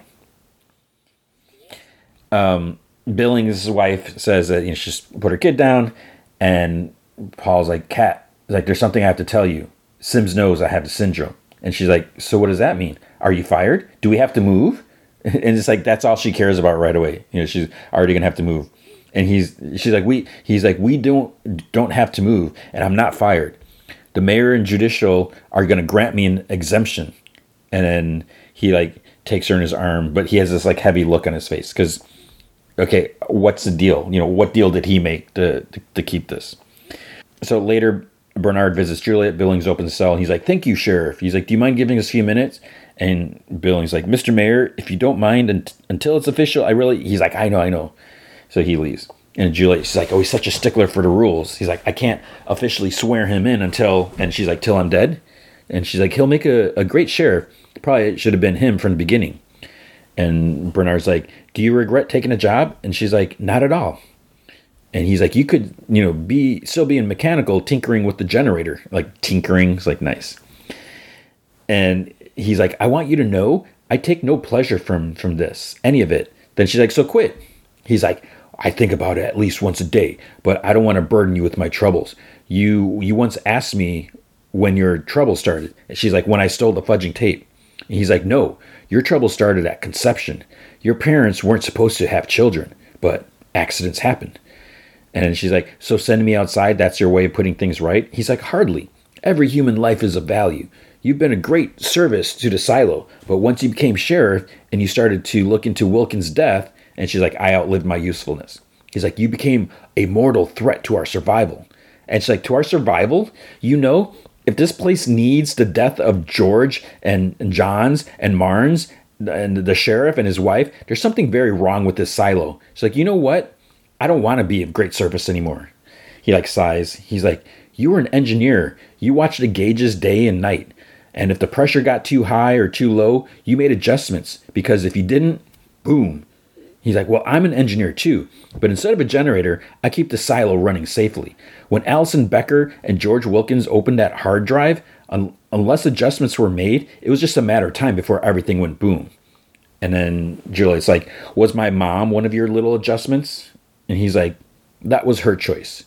And she like shakes her head just like a tiny bit. Like, you know, I don't think she believes him. And she's like, but you know the display is a lie. So why don't you just tell people that it's okay to go outside? And and she's like, how about the, the door, the massive door made of steel at the bottom of the silo that George found? Why don't you tell people about that? And I th- I can't tell. I think that might have threw him off because then he he doesn't answer. He's just like, the founders left us with many mysteries, and then he like gets up. He's like, time we both dressed for the occasion. So I think maybe he didn't know there was this door, and then he's just like, oh crap, maybe I don't know everything myself. And he's like, Congratulations, by the way. You've attracted the largest crowd we've ever had for a clean, even larger than Holston's. And she's like, I won't clean. He's like, Nobody intends to, but they always do. As the founders, in their wisdom, knew they would. Which reminds me, your last request was granted. And then he hands her Holston's badge with, you know, truth scratch on the back. And he calls a deputy. Uh, you know, the, the dress up people come into her cell to suit her up. So Bernard sits in his office he he pours uh, the pieces from the smashed hard drive onto his desk, and um, there's a like a little CD in pieces. It's not destroyed, so does that mean he can still access the data? So maybe her mentioning the door got him thinking. Maybe he's like, "Oh crap, maybe I should check this out." And you know, maybe he knew that he could smash the metal, but it, you know, he maybe I don't know. Just we don't know yet. In the cafeteria, Knox like stands next to Shirley. She kind of moves away. She's still mad at him. Juliet's suited up, and then you know some of the the, the cleaning the tape or whatever is is taking out. Um, her wrist is taped up, I guess, to seal her gloves and, the sleeve, and then like wool is like placed in a pouch at her belt. Walk comes up to the, the screen, and people kind of like part to, to let her her through. She takes a breath and she stands next to Shirley. And so the mayor reads the spiel. She broke the cardinal rule. She has to clean. When she's outside the airlock, she is outside the law. They do not know why they are there, etc., etc. They do not know when it's safe to go outside. They only know that that day is is that you know today is not that day. How do they know that? Is there like sensors out there that says you can't go out there? Um, he hopes that she will clean so they can see the sanctuary. Something like this. I think this. I forget what it's the sanctuary that they're in. Not the sanctuary they're outside blah, blah, blah, whatever. Any last words? And she's like, I'm not afraid. Helmet is put on her. Billings like bows his head because he feels bad. Then he, you know, opens a big door. She walks through. The door shuts. She's like sprayed with this like white smoke, whatever, and it kind of like startles her. And then the other door opens, and she walks up the ramp. People in the cafeteria see her step out, and she looks, and she sees the green grass and the blue sky, birds flying, when I saw the birds, I'm like, wait, the same birds, same V formation?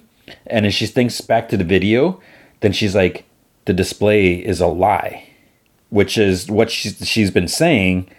She's just talking about the wrong display. On the cafeteria screen, they see her turn around. She walks up to the camera and she holds up the, the wool. So it's like, was Bernard right? He says that they always clean. Do they did they fake it? You know, whatever. She walks up to the screen, holds up the wool, and then she drops it. So I guess that means it wasn't fake. The people in cafeteria they, they get upset, whatever. Um, Sims he's like, "What do we do?" And Bernard's like, "Oh, it won't be much longer. You know, she'll she'll be done before she reaches that the tree." So it's like, what does that mean? so I, I always wonder, it's like, how much oxygen do they have or whatever in there? Is it just like enough for them to to clean and then they die? So it looks nice out. You know, the birds are chirping, and then she like stumbles and falls. And Bernard's like right on schedule. So it's like, wait, what the heck is going on? And she tries getting up, and she and she crawls to like where Holston's body is. So it's like, is his body really there? Outside, she like reaches for his like stump or a rocker, but then her hand kind of goes through it. So what it is is her display is a lie. And what's interesting is this is something that was mentioned early on in the book. I don't know if I mentioned it when I when I'm uh, when I was talking about you know early on, but when um Holston because the the book starts so it's like almost at the beginning of the book. I what I mentioned before the the book doesn't cover Allison going outside. The book starts where Holston is getting suited up. And you know they they mentioned that his wife went out there and everything like that but then he goes out there he stumbles he actually takes his helmet off and and then he sees that his display is like messed up. Like in, inside the, he there's like a display inside the helmet that is like showing him something different. And then bernard's like she knows. And sim's like knows what?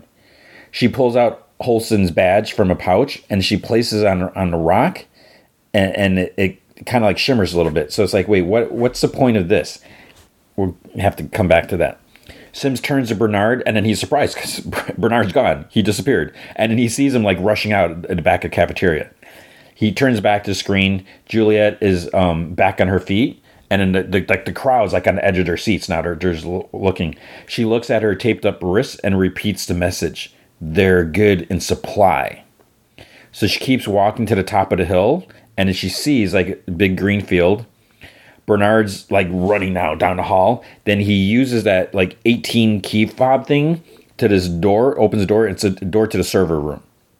Juliet's vision on on the when she's at the top of the, the hill, she's looking over the field. It kind of flickers a little bit, and then it turns desolate.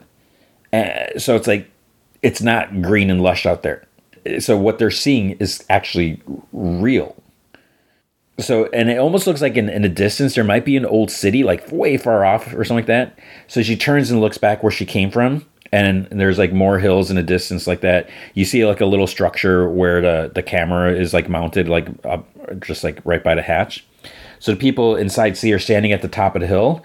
Then she turns and she like walks out of sight and the people are just like murmuring. So julia walks across like the desolate rocky hillside but the the camera kind of like pans up and like kind of rotates.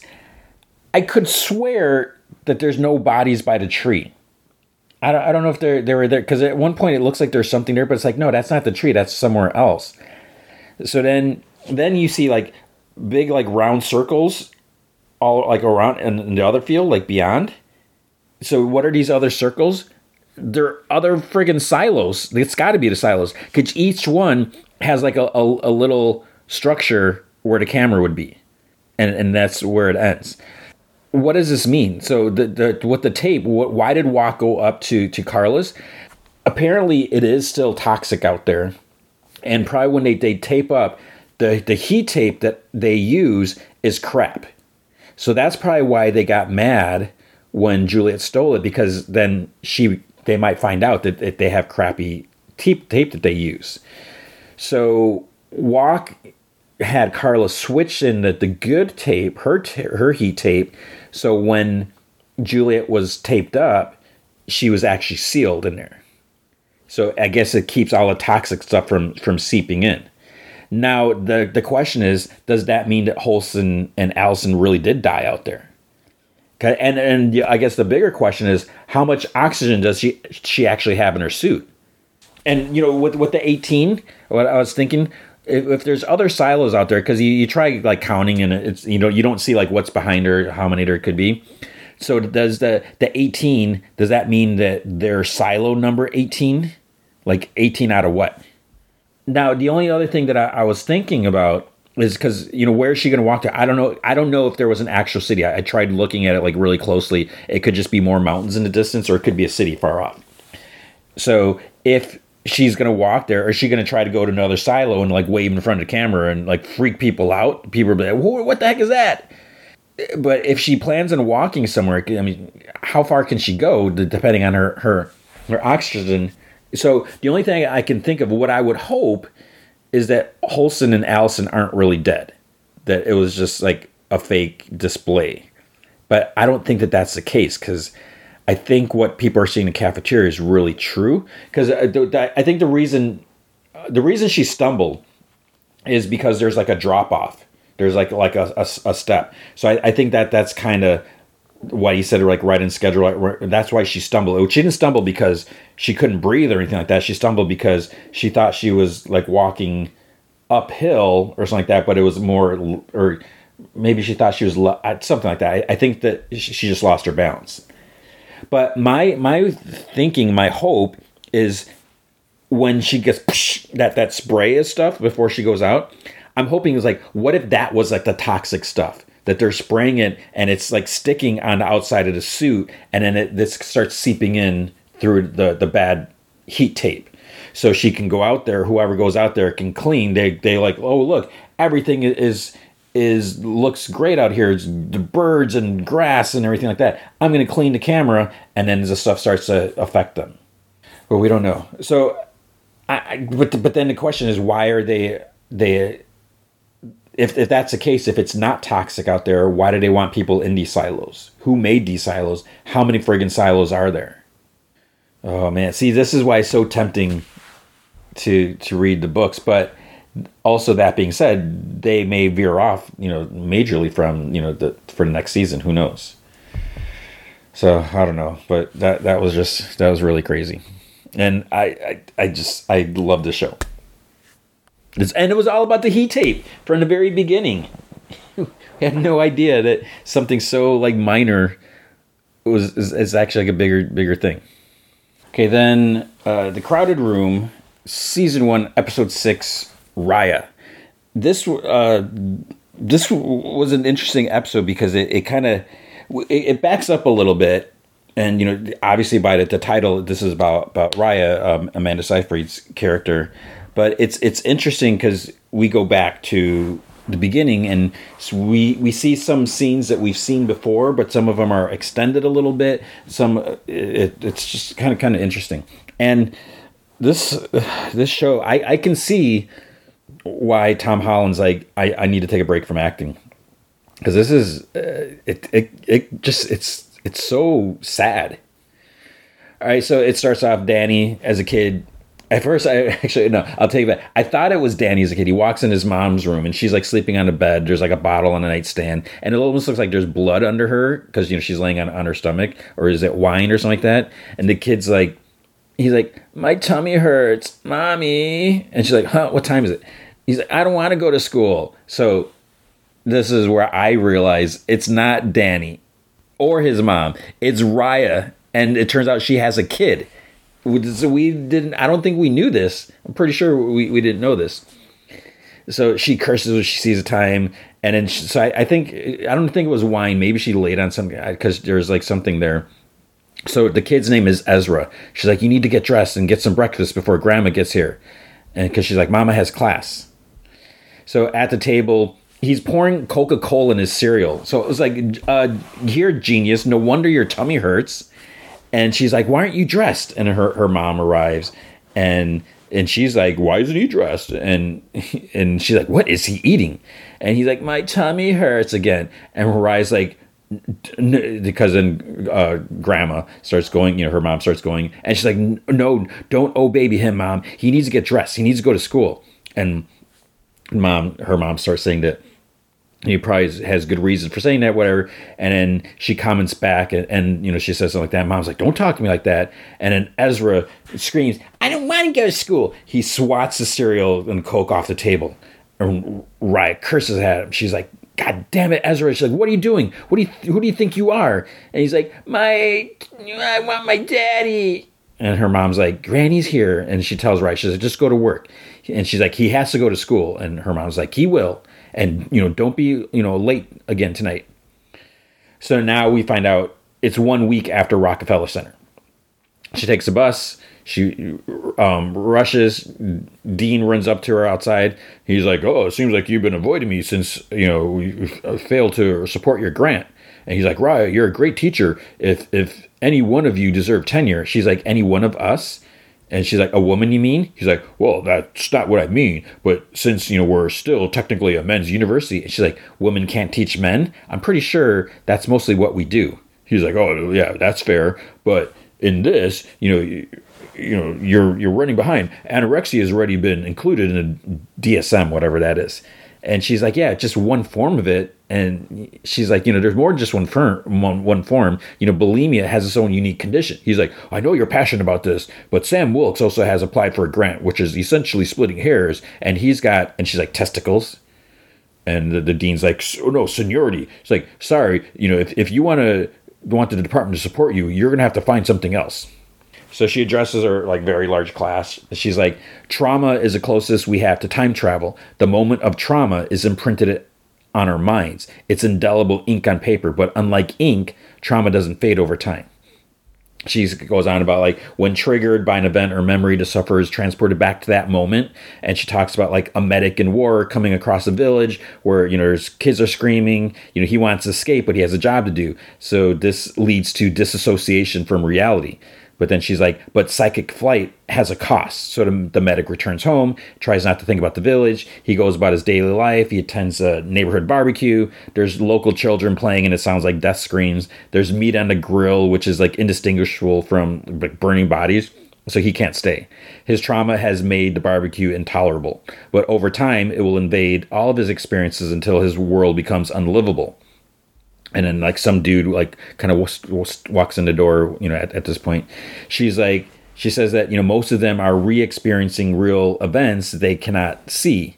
What they call disorder is for them a very reasonable way of escaping actual horror. She's like to put it bluntly they would be crazy not to be crazy. So that's the end of class. The dude comes up to her and she's like criminal psychology is down to hall detective. He's like well word on the street is you're the best academia has to offer. So i don't you know, I don't know. Thought I'd come by and see what all the fuss is about. So she knows this guy. His name's Maddie. He's one of the detectives that she's, you know, we see at the beginning. She says she's flattered. She's like, "Look, I had a good time, but I meant what I said. You know, I'm going through a divorce." And he's like, "Oh, easy there, Tiger." She's like, "That's not what I'm here for." He's like, "I, I can take no, even if you're making a mistake." He's like, "I brought." See, he brought, brought gives her a file. So he's like, We brought this kid in last night, multiple counts of attempted homicide.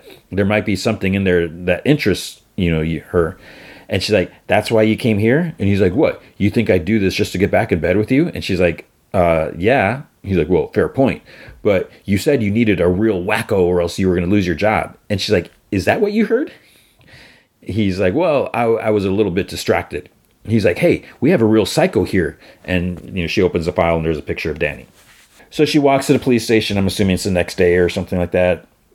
And it's the scene that we saw in the first episode. The detective um, tells her about the incident. She comments that there's no history, you know, on, on the form. The other detective mentions that the kid's not in the system. There's no prints. He won't give up his last name. Maddie says that, you know, he said it's not good for for the cause. They had a, a blow up of his face going around. Someone saw him getting in, you know, getting a cab at JFK. So then the other guy says that it it took him to his rundown boarding house upstate. Maddie says uh, Con Ed says the all the bills are in some Israeli guy's name and they're always mailed in cash. There's no sign of them. And Rye's like, uh, what about the girl, Ariana? She's like, that's a pretty name. And Maddie thinks that the kid offed her and the landlord. You know, they, they know that he's happy with the gun. And she's like, why? He's like, well, you got to meet him. You know, there's something in his eyes, you know, the, the, way he talked in an interview, his his diction, his word choice. And the other detective um, questions all this. He's like, word choice, whatever. And Maddie's like, you know, he goes to where he can get the most attention. He changes the way he talks, and then he doesn't show any remorse. He's like, that's that's what a psycho does, right? And she gives him a line how it's not that simple. There's a number of dispositive factors that you know she's just not seeing. Maddie mentions uh, the blood and the bullet hole in the glass at the house, so she agrees to take a look. Maddie takes her over. You know, then we see the scene where you know Danny's inside waves, and then she, so she goes in there, and he's like, "Whoa, what up, sis?" She introduces herself and says that you know he can call her, her Raya, and he's like, "To what do I owe the pleasure?" And Maddie tells him, you know, he's like, sit up. And he like cuffs him to the table and he like looks at this. So Maddie leaves. She sits and asks, you know, how is he? And he's like, what are we doing here today, ma'am? And he like changes speak. And he's like, why the cuffs? I hate cuffs. And she's like, do you know why you're here? And he's like, do you? She's like, let's start with something simpler. Why don't you tell me your last name? I don't think any of this is what Jack had in mind. And she's like, who's Jack? And he like turns slightly. He's like, I give up. Who's Jack? Then she's like, if you talk to me, I might be able to help you. He's like, wait, you can get me out of here? I don't much like being locked up. And she's like, I get it. He's like, I shouldn't really be in here anyways. Ariana was the one who did the shooting. And she's like, Ariana? Where is Ariana? Because the cops can't seem to find her. Oh, they won't find her either. And she's like, why is that? And he's like, I'm starting to think that you're not actually here to help me. And she's like, how can I help you? He's like, get me out of here. Can I tell you a secret? He whispers, I can get myself out. Then he holds up his hands and he's out of the cuffs. And she like stands up and she calls, you know, Maddie. And he's like, whoa, whoa, it's a joke. So he got out of the handcuffs. Does this mean that he's Johnny, that there is no Johnny? Or does this mean that, that Danny learned how to get out of cuffs from, from Johnny? I'm thinking it's more that there's no Johnny. so he gets slammed on the table. He gets cuffed, you know, behind his back, and he's like, "Hey, doc, absolute pleasure. I'll be seeing you." And then he's taken out the other door. So outside, Maddie apologizes, says the cuffs must have been faulty, and she's like, "You know, it just startled me." And then he, he says that he wasn't anything like that in an interview, and she mentions that he said something about someone named Jack, and Maddie says that in an interview he said Jack says it's time to face the music so Maddie says that you know he's just playing them, and she's like, you know, maybe Frank, the other detective, is right, and she's like, just give him a few days of detox. You know, he doesn't seem like you know she she doesn't think that the kid's for her, that there's anything that she can use. So she comes home. She apologizes her mom for being late. She's and her mom's like, a little late is not two and a half hours. She's like, I know. I said I'm sorry, and you know she says it doesn't matter for her. You know, her mom's like, it doesn't matter for him. For him, you know, a little consistency maybe. You know, maybe sit down for dinner and she puts a plate, you know, wrapped in foil in front of, of Rya. She's like, "It's cold." And Rya asks for some wine from the fridge. You don't need wine. And she's like looks looks at her mom, and she takes a bite. And she's kind of surprised. She's like, "Oh, it's good." Her mom's like, "He talked to his father," and then she's like, she, her head, she curses. She's like, "It's not his night." And she's like, "Don't use that tone with me, young lady. You weren't here. He wanted to talk to him, so I let him." And she's like, "I have to deal with things without him. Then be here to do it, Rya." She gets up she sets out two glasses, pours wine. She mentions that when he'd cry, he would sleep between them or something like that. And when when he, she goes to him, he won't talk to her. Mom says that you just have to keep loving him, no matter how hard you know you make it. Then Rya's like, "You should have been the shrink, mom," and she's like, "I know." So she goes up to his room. He's sleeping, and you know she's like, kind of whatever fixes his blanket. Next day, she goes out to dinner with uh, some guy, Greg, which I think might be the father uh, yeah, he is. So he knows that she didn't get tenure, or, or you know, there's just all this stuff going on. So I think they might have worked together or something like that. And because he heard from it by from someone else, so he tells her he's like, you know, you should do something mainstream, focus on like behavior mod or learning history. There's money there. So he, does like a lot of mansplaining, and and he even like tells her, uh, you know, whatever she's eating, she's like, oh, that that would taste better with horseradish, and then she's like, uh, you remember all this stuff, but you don't remember that I'm allergic to horseradish. He's like, oh, not liking it doesn't mean allergic, whatever. So then she asks him not to call um, when it's not his night, and he's like, well, technically he called me. He's like, well, your mom called and put him on the phone. And she's like, well, you know, he has Ezra has to learn to deal with her shortcomings or whatever, and you know, because they sure had to deal with his and then Greg's like, "Oh, it's you know, it's, it's challenge he, challenging with with you." He's like, "You're so hot and cold in so many ways. You never know who you're gonna get." And then she just like looks at him, and, and it, she might be thinking about Danny. That you never know who you're gonna get. So she falls asleep watching TV, and she gets an idea from from the movie about there's like some I don't even know what the movie was, but there might be something similar. So then it's two weeks after Rockefeller Center. She talks with the dean and says, She's like, What if I present a case where I can prove the diagnosis is real? And he's like, you know, why look for the most obscure conditions possible? She's like, Jesus, Martin. She's like, that's the whole point. It's because they're obscure. No one helps them because they're told that what they're going through isn't real and what they're feeling doesn't matter because there's no diagnostic code for them in this book that's in front of her. He's like, Rya, you don't have anything to prove. She's like, please don't be condescending. I have at least 15 more years of my son's tuition to take care of. She's like, I need tenure. And you and I both know I'm not going to get it unless I publish another article. If I show veracity of the diagnosis, will the department support a grant? He's like, if you verify a diagnosis, yes, I will support the grant. Hell, I will support a dedicated chair with your name on it. So she returns home. She takes like paper out of typewriter, so like bulimia or whatever like that and then she drives to the boarding house. So we've seen this this this scene. Might have been the second episode. She knocks. She goes in, sees the mess, sees the blood, bullet holes, sketchbook. Gets scared by the bird in the fireplace, and then um then what we don't see is so she puts when she puts the stuff in her car. Someone startles her and is like, "Do you know where Danny is?" And then she's like, "You know Danny?" And then the, it's she's like, "He's my son." So it, Danny's mom's there so we didn't we know she said she talked to his mom but we didn't know when. So it happened back then. And then she's like is something wrong? Did something happen to him? And Araya's like is there somewhere we could talk? So they go to the house and she sees picture of Danny you know she's like yeah that's him all right. And she you know there's, there's a drawing of Danny and Adam as kids. So so again the thing is was Adam real or not? Um, which we we think we're pretty sure maybe. So then then she's like or mom asks like, how long can he be in jail? And then Ride, you know, she does can't answer that, but she's like, was Danny a twin? And her mom pauses, like doesn't answer, but she's like, that's Adam. He's been gone a long time. And then Rye's like, what happened to him? Another pause. And then she's like, a psychologist, you say, you know, trying to help him out? And Rye's like, yeah, I'd like to. Uh, then she's like, even before everything with Adam, he was very sensitive. And then they kicked him out of school. And she's like, why? And she's like, drugs and fighting. You know, he, he was always so bright. He, he was like a light and imagination, but things just didn't turn out. And Rye's like, may I ask how he ended up living across the street?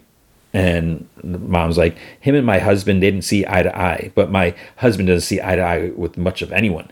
So he moved there a couple years ago, and I figured, you know, what's the harm, right? At least I can keep an eye on him. Then one day he's just gone.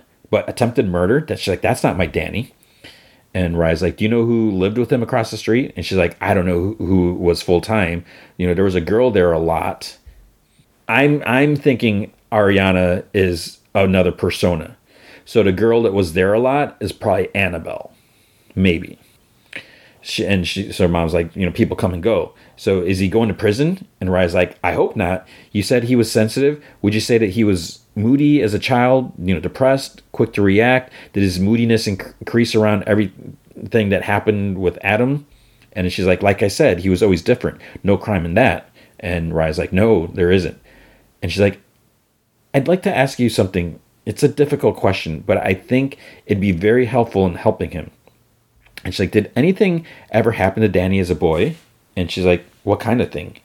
So Rye's like, When you mentioned that you didn't have much luck with men, what did you mean by that? And she's like, Oh, it's my fudging fault now? She's like, No, that's not what I'm saying at all. And she's like, What did he say happened? And Rye's like, Nothing. I'm just trying to, you know, better understand him.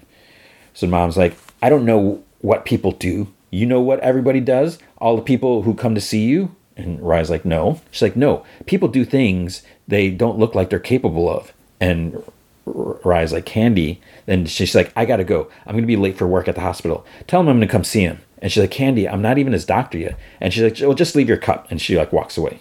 So she like doesn't want to answer these questions. Later, she's typing something up. She tells Ezra, you know, he's watching TV. She's like, "It's ten o'clock. You need to go up to bed." He doesn't move from TV, and she, you know, she just keeps working. Then um, she picks up the sketchbook and starts looking at it. Next day, she talks to Maddie outside the station. She's, you know, says she needs to talk to Danny again, and he's like, "You can't. You know, it's he's been processed already. He's on his way to Rikers this afternoon. Legal aid said that he gets no visitors until you know he gets there, and there's nothing that he can do." Then she's like, dinner tonight, no sex. I need to see him. And he's like, ah, you you are a piece of work. He's like, all right.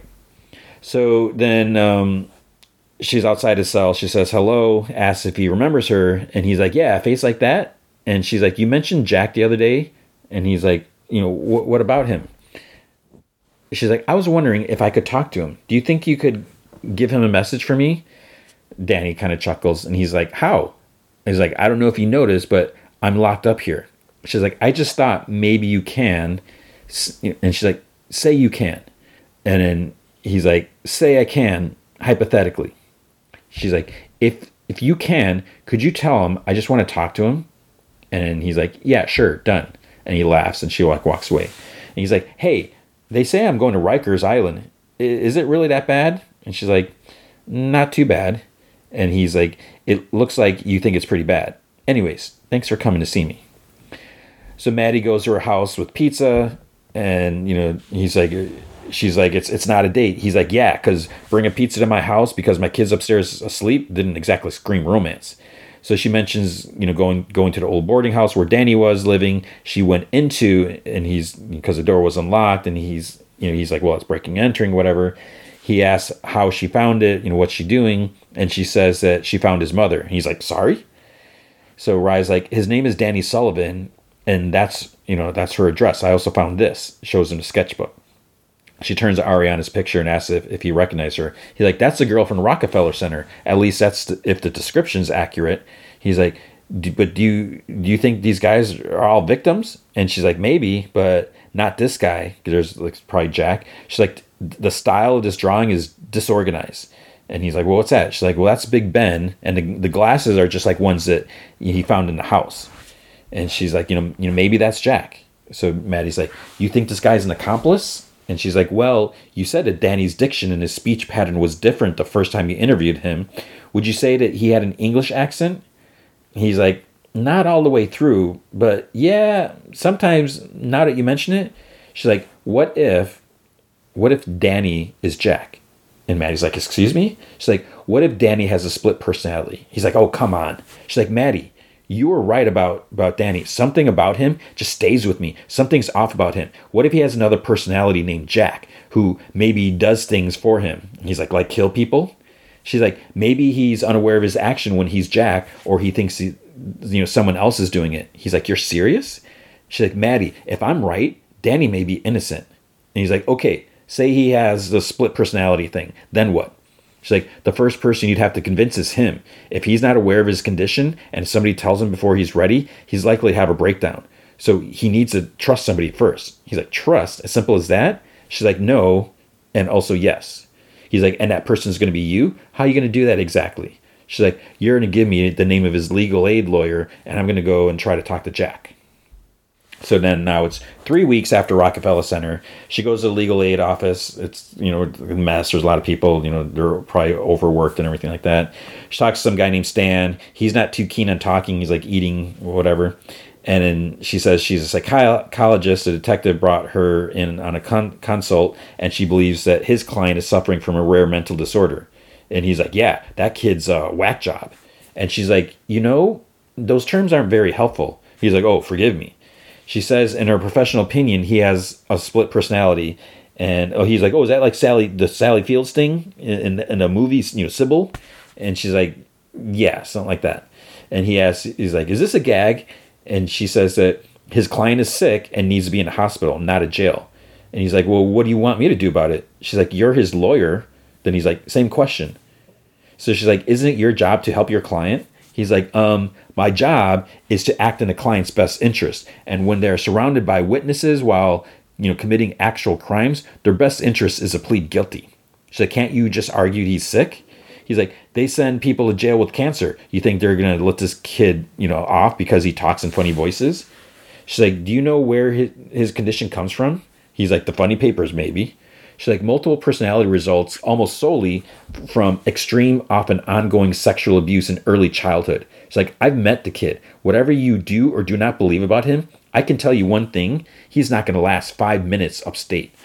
I do need to, to talk to him. I need a few sessions with him. You know, you can make that happen, or you can let me walk out of here right now, and one day, very soon, you will wake up with this kid's blood all over your hands, and you can drip that in your fudging egg salad. And he's like, wow. So he says that, you know, if, if she's like, if you make my job harder anyway, we're done. And he hands her like a file. He's like, his hearing's in about a month. And he's like, the Xerox, you know, machine's in the back. It takes quarters. So she's going to make copies of his files. So now it's four weeks after Rockefeller Center. He's brought to the room. So this is the first time. She tells the guard, you can take off the cuffs. And she asks if he wants to sit down. He goes to the window. You know, it's, it's kind of open a little bit. And then she says that she brought him some new clothes. He breathes in the fresh air. So it's been a few days since he's breathed in fresh air or whatever. He kind of has an English accent now. So she asks, "How's he feeling?" Um, he's like looking around. and He starts looking at books, and he there's he sees some stuff. He quotes Carl Jung, and she mentions that she didn't notice his accent the last time they spoke. She's like, "Are you English?" He's like, "I like to consider myself a citizen of the world." So she says that she was hoping to get a better sense of the case, you know, family history and stuff. And he asks, he's like, yes, you know, doesn't she find the tell me about your childhood stuff tedious? He's like, I do. He's like, no offense. Then she's like, well, none taken. She thought that it would help give context to what happened in Midtown. He's like, well, the two of them are just misguided children, and no one was seriously hurt, correct? She's like, the two of them, obviously you're very smart. I can only assume you wanted me to catch that. And then he stares at her with a slight smile. She's like, You're not Danny, are you? And he's like, Are you sure we're not on the wrong side of the desk, doctor? I'm not sure how to say this to you, but you do sound rather mad. And she's like, Jack? And he's like, At your service. And she's like, Where's Danny? He's here. He's asleep, but he's here. And before you try to convince me that this is some sort of psychological condition, let me assure you that I am very real. And she's like, How is that possible? He's like, Do you understand quantum entanglement? She's like, I'm not familiar with it. She's like, No. He's like, it is an emergence, emerging theory in particle physics. So he suggests sep- separation is not what we believe it to be, or something like that. And he he says that you know she's not familiar with the sciences, and she's like, no, but you know she does want to help Danny. So she thinks that if she can, she might be able to get him out of here. She's like, I just need to talk to him. Unfortunately, my dear, I don't think that would serve. And she's like, Why? Danny's in trouble, Jack. He desperately needs help.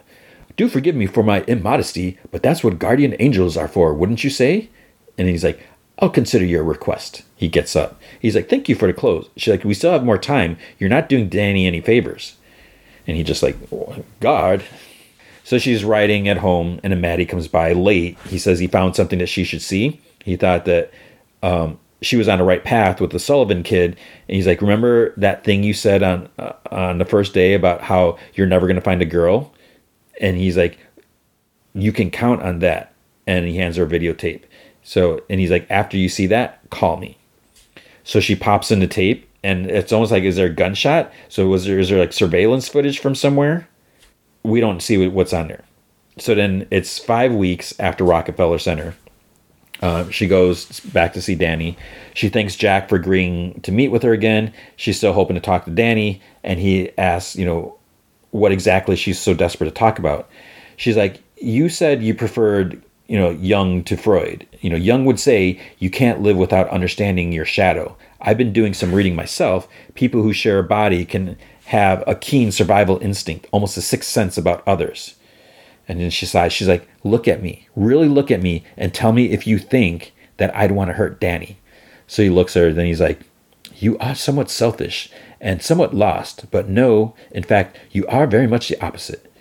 So she's like, You said you were his guardian angel. He, uh, he you know, you ha- he has got to understand his own past. It's the best way that I can prepare him for the trial, the best way I can get him and you out of here.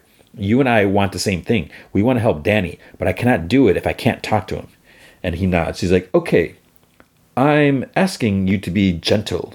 He doesn't really know about us. And she's like, Us?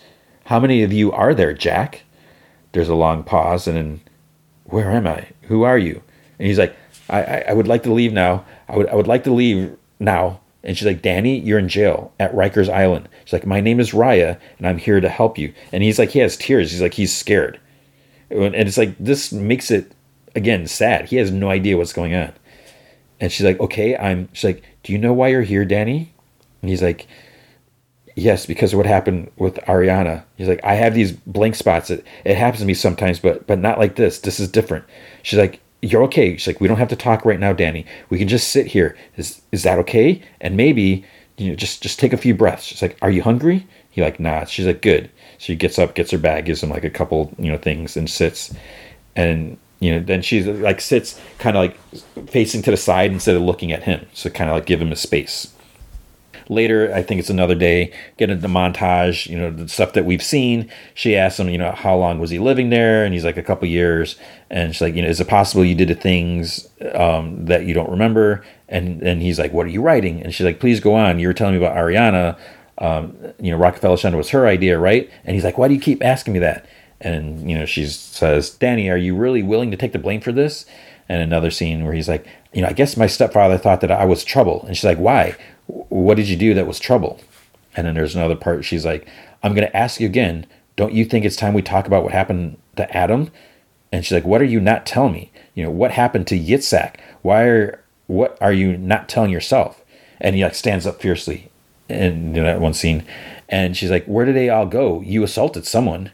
And then he's like, No, Johnny assaulted someone. And and you know, to steal a gun, he's like, I did not shoot anybody. And then she's like, "Why London? An Israeli Israeli expat, an American girl, a British businessman, and your father." And he's like, "They're all in this together." And then she's like, "Is it possible you had reached a limit?" And he's like, "I'm done." She's like, "I think it's time he knows the truth." So then, 11 weeks after Rockefeller Center, um, her mom comes over with groceries. She's asked, you know, if this thing that she's doing, uh, what is this thing that she's doing that she's not paying attention to her son? So Rya explains the case about a boy who was hurt when he was young, and she needs to get him to talk about it. If she's right, um, she's like, I wouldn't want to talk about it either. So mom says, "We'll use a turtle," and she's like, "Sorry." She's like, when you were little, you could never talk about your feelings. So your father would ask you, how's a turtle? And she's like, the stuffed one he gave you. She's like, you don't remember? She's like, no. And then her mom's like, you would say that the turtle is angry about this or sad about that. And she's like, Marvin. And then Rya's like, Mortimer. So she does remember. And then her mom's like, go read to him and um, talk to her son. So she gets up and her mom starts looking at the sketchbook. And then it, she's back with Danny the next day or whatever. She's like, how about we go further back? How about we talk about when you were a little boy? Can you tell me about the good times? She's like, let's start with Adam. You were twins, right? So that's the whole part about the happy memory. And he's like, oh, I really miss him. And she's like, well, what happened to him? And she's like, could you tell me about it? And he's like, I, I don't. She's like, it's okay. Well, she's like, I have a hunch. Did he do something for you? Something that was very hard? Something only brother would do? Uh, did it have to do with Marlon? And it's like, Danny, it's really important that we that you try and tell me. You know, we can stop at any time, but it's important that you try. And then he's like, okay. So this we've seen this part. He's like, we were in the car. I was sitting in the front. Adam was in the back. You know, we had no idea where we were going. Marlon used to own a barn. I don't think we knew that. You know, he would take us there, but he would only ever take Adam inside. Then, as this is going on, which is making the scene kind of like more emotional for for viewers, for me, you know, then "Let It Be" starts playing, which is you know, very sad song, whatever. So the song plays while you know she's listening to Danny tell the story. Then it cuts to she's walking outside the prison. She goes to her car. She gets in, shakes her head. Then she starts crying, and you know she tries to take a deep breath. More tears. She comes home, and then she just gives her mom a hug, and and, and her mom's kind of like surprised, like okay. Then she goes up to her son's room. You know he he's sleeping. She just slides next to him, and she just puts her arm around him, and that's where it ends.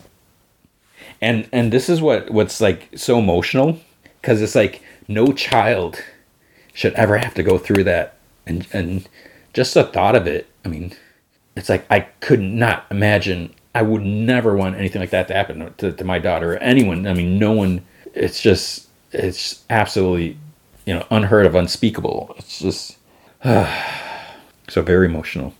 And that's the end. So um as you listen to this the next episode is available it's like holy crap. Uh, let's let's move on all right, with uh, Black Mirror, uh, this is the last episode, so I know it's, it's taken me a while to get through this this season. So it's uh, season six, episode five, Demon seventy nine. Uh, this was an okay episode. It's uh, you know my my nitpick thing. There's not really the technology aspect of it, but that's fine. Um, one of the things that's, cool about this is you know it, it has like this old horror like opening like credits and music everything because like it's supposed to take place in 1979. That's why it's called Demon seventy nine.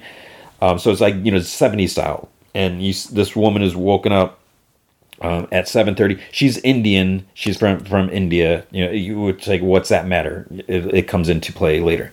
So she gets up. She lives in like this studio apartment. She gets ready for work. She makes her lunch. She works at this department store. She works in the footwear department, and and you see her. You know, she's eyeing this like the hip style this mannequin or whatever. Then she's in the back. She's eating, and this white cashier girl lady she's like, "You got a customer," and um, the, the the lady, she's like, "Well, I'm eating," and she's like, "Yeah, I can smell it," because she's rude. And then she's like, "Well, I'm on my break." And then the the white girl, the white lady, she's like, "And mine's in five minutes. If I start with a customer, it'll cut into my break."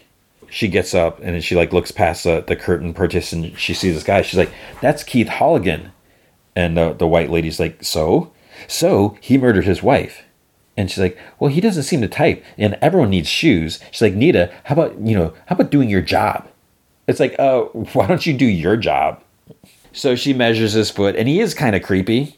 He's like, oh, I, I think I'll need a, an 11 because I'm large for my height. And he like tries smiling, and it's like, you know, a, a teeth, teethy smile. So um, she's like, starts to, you know, ring him, write him up or whatever like that. And he's like, oh, you sure you can't do a discount? She's like, I'm sorry, no, we can't. He's like, oh, I'm a bit strapped until the end of the month. And she's like, well, I can put him aside for you. So she starts, uh, you know, writing stuff down. He and he's like, uh, if you fancy writing down your number, I won't mind. So she like slowly turns and looks at, at him, and as she thrusts her hands at his throat, and he and he like gashes, like choking him. but that didn't really happen. So it was like in her head, I guess. As soon as he leaves, the other lady comes out. Oh, reckon he's into your sort. So basically, she's saying because you're Indian, he must be into you, people from India. So she's just like, I, I know it was the 70s. Maybe being racist was more acceptable. I don't know, but it's just, it was just uh, horrible.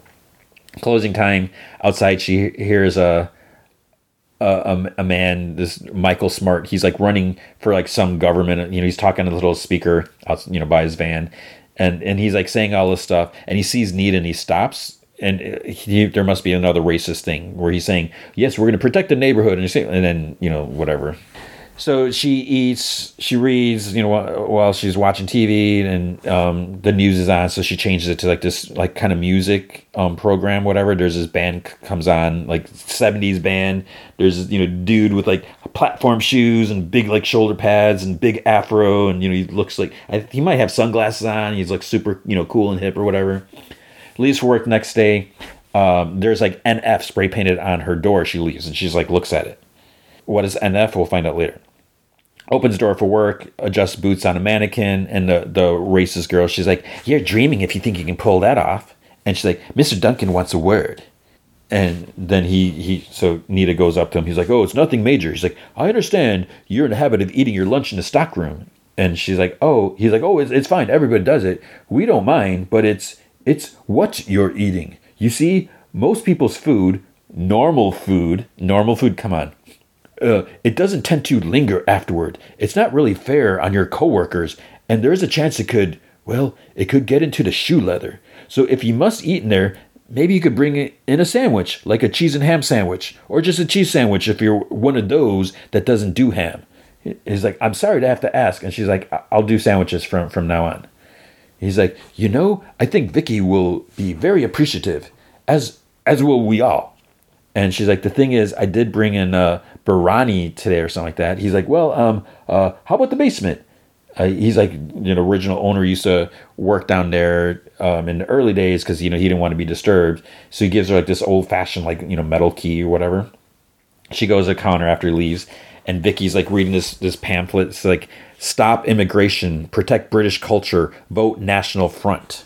So that was the spray paint because there was when she came home the night before there was a couple dudes outside her her um her flat and she was like a little nervous as she's like opening the key. So they were probably racist people from national front and they spray painted it when they saw her go in there so then um vicky looks at her and she's like you know she's she's like what? And nina's just like staring. And then nina nina nina nina um i think was her name nina nina grabs her by the ears, slams her head down and counter once, twice, three times, smashes through the counter, and Vicky's face is all bloody and she's like shocked. And then Nina like shoves her down, and then in reality, Vicky's just like, "Hello, what do you want?" So she didn't really do that, and she's like, "Oh, just taking my lunch break." She goes down in the basement, sits at this old like roll top desk. There's like articles about the store's first opening, uh, workmen crushed in a collapsing wall. She finishes eating and she gets up. There's like this, you know, one kind of fancy drawer at the top. She opens it, but she kind of cuts her finger on the handle. She reaches inside. There's like a like a little tile in there, almost like a like a domino thing, but it has like some weird symbol. It almost looks it's like a kind of like a field goal.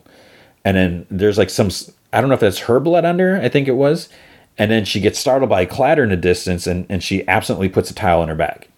So then she's at home watching TV. The, the bag lies open on a table.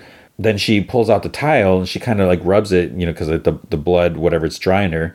Then she hears like a distorted male voice say, hello.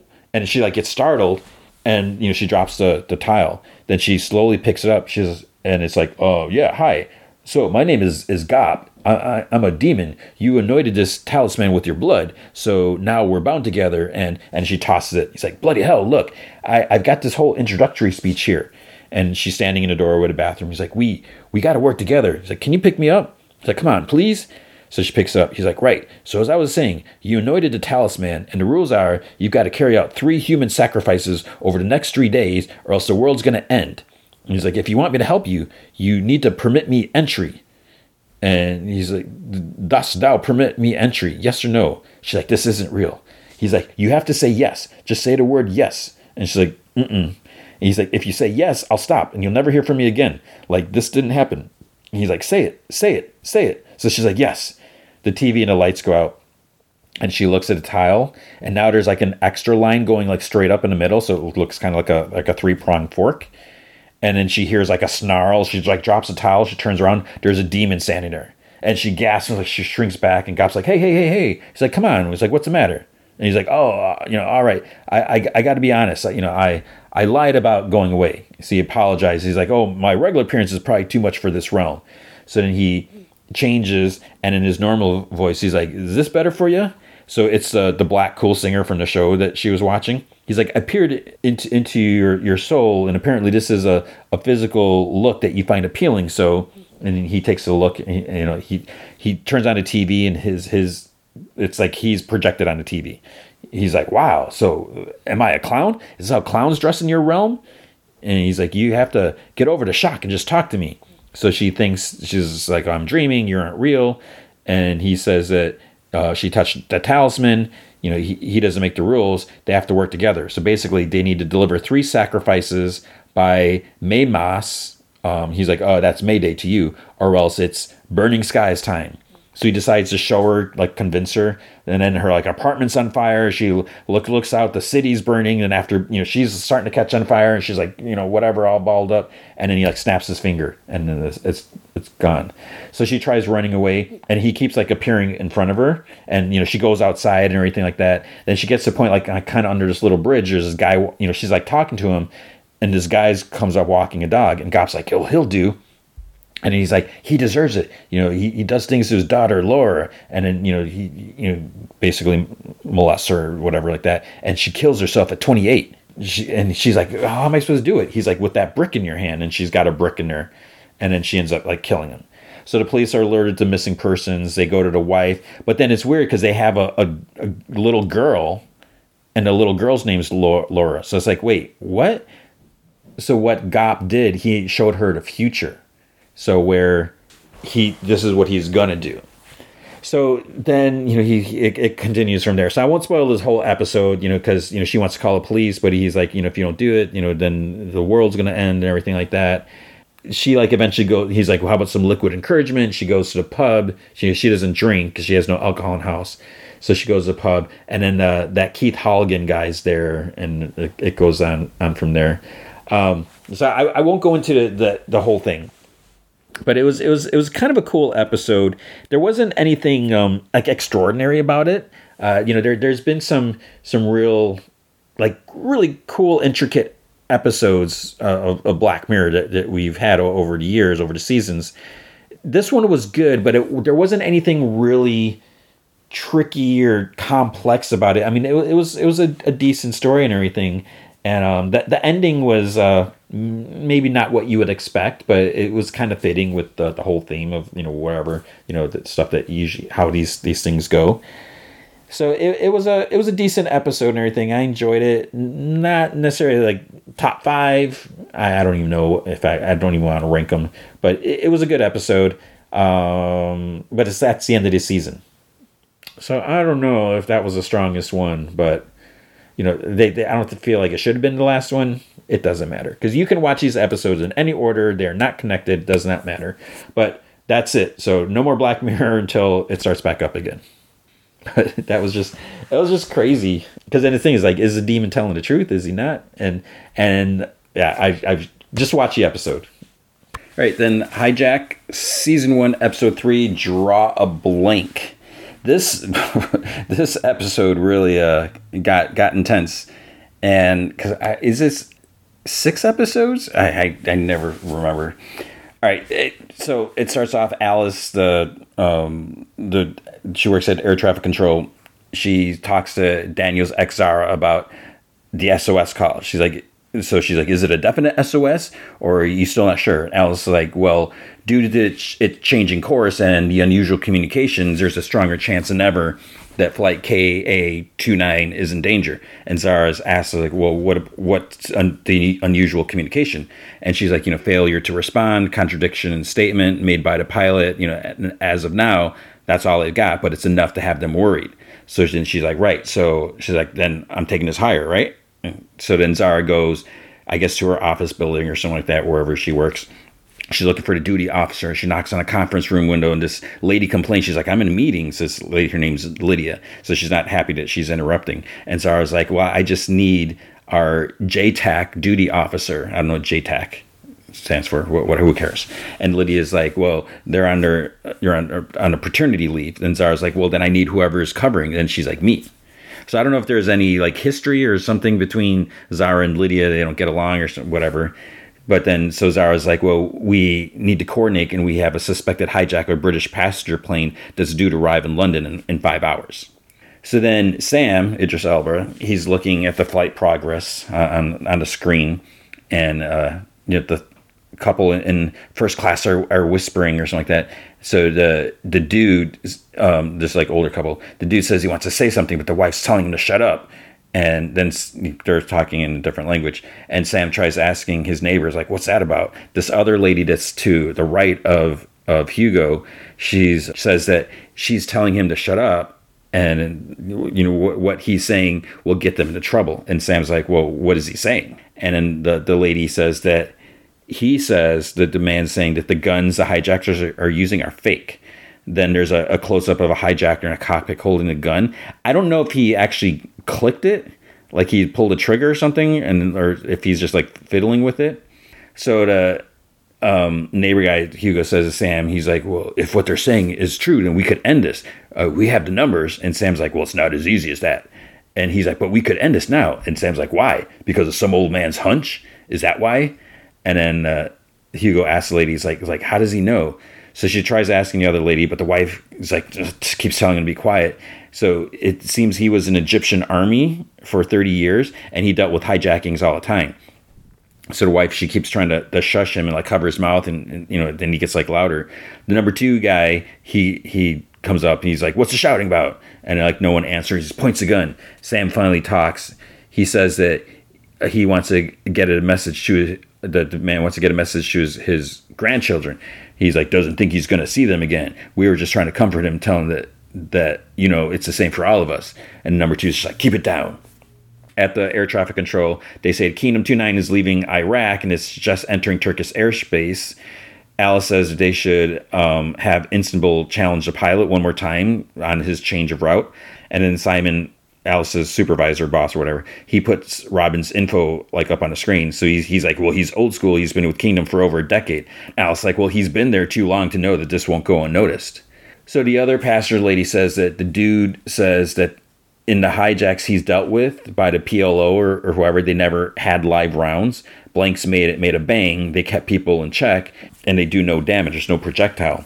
So the neighbor dude, he says to Sam, he's like, "Well, there's a shot fire in business." He's like, "No one was hit, and there's no holes in the plane, nothing. Otherwise, you know, they'd know about it." So he wants to get a message back there. You know, if if they find a bullet, fine, at least they'd know. But if there's no actual bullet, and Sam's like, "Listen to yourself," so you know, like he's like, "Well, maybe the old man's right." He's like, "Just stop," and he he pulls out like a a tissue from his pocket. He's like, "Stop." Then he takes out a pen, and he's like, "Hey, stop." And, and he was like, why? She's like, because there are other stuff going down, other poop at play. And he was like, what?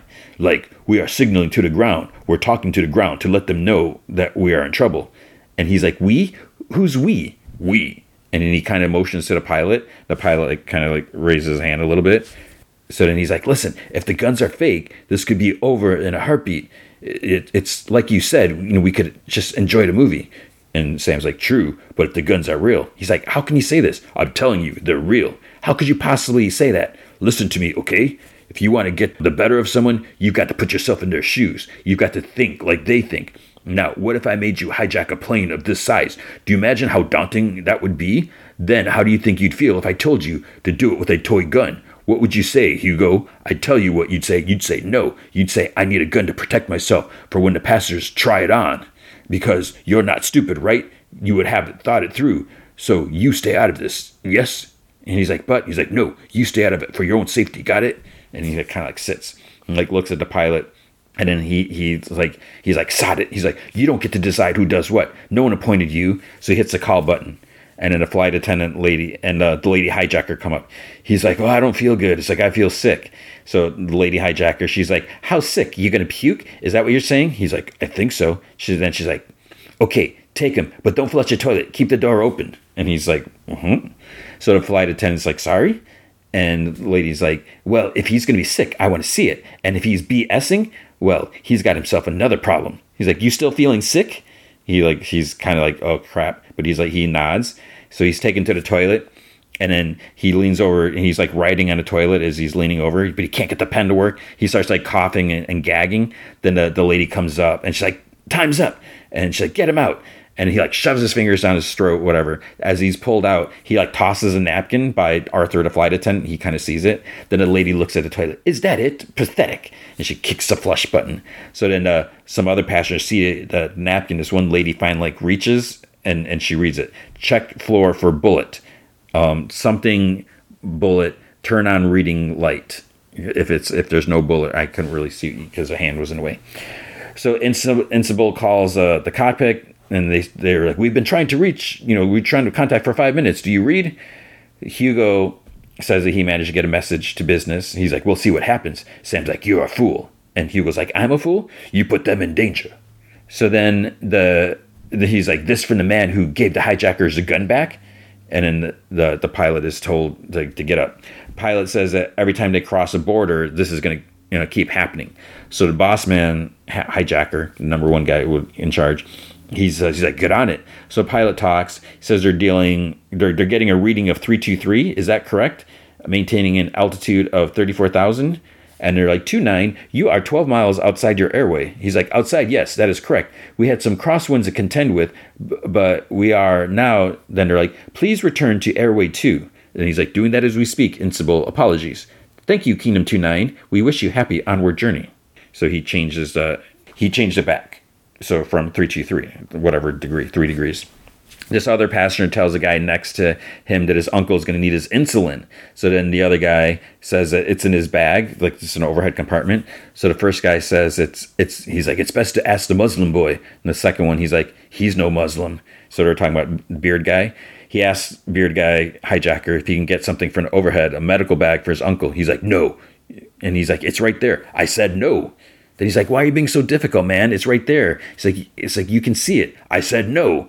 He's like, I can show you. And he gets up. He's like, look, he needs his medicine. Beard guy shoves him back down. And he says, shut up or he'll give him a different kind of medicine. And he points the gun in his face. He's like, understand? He's like, trust me, you have no idea who you are dealing with.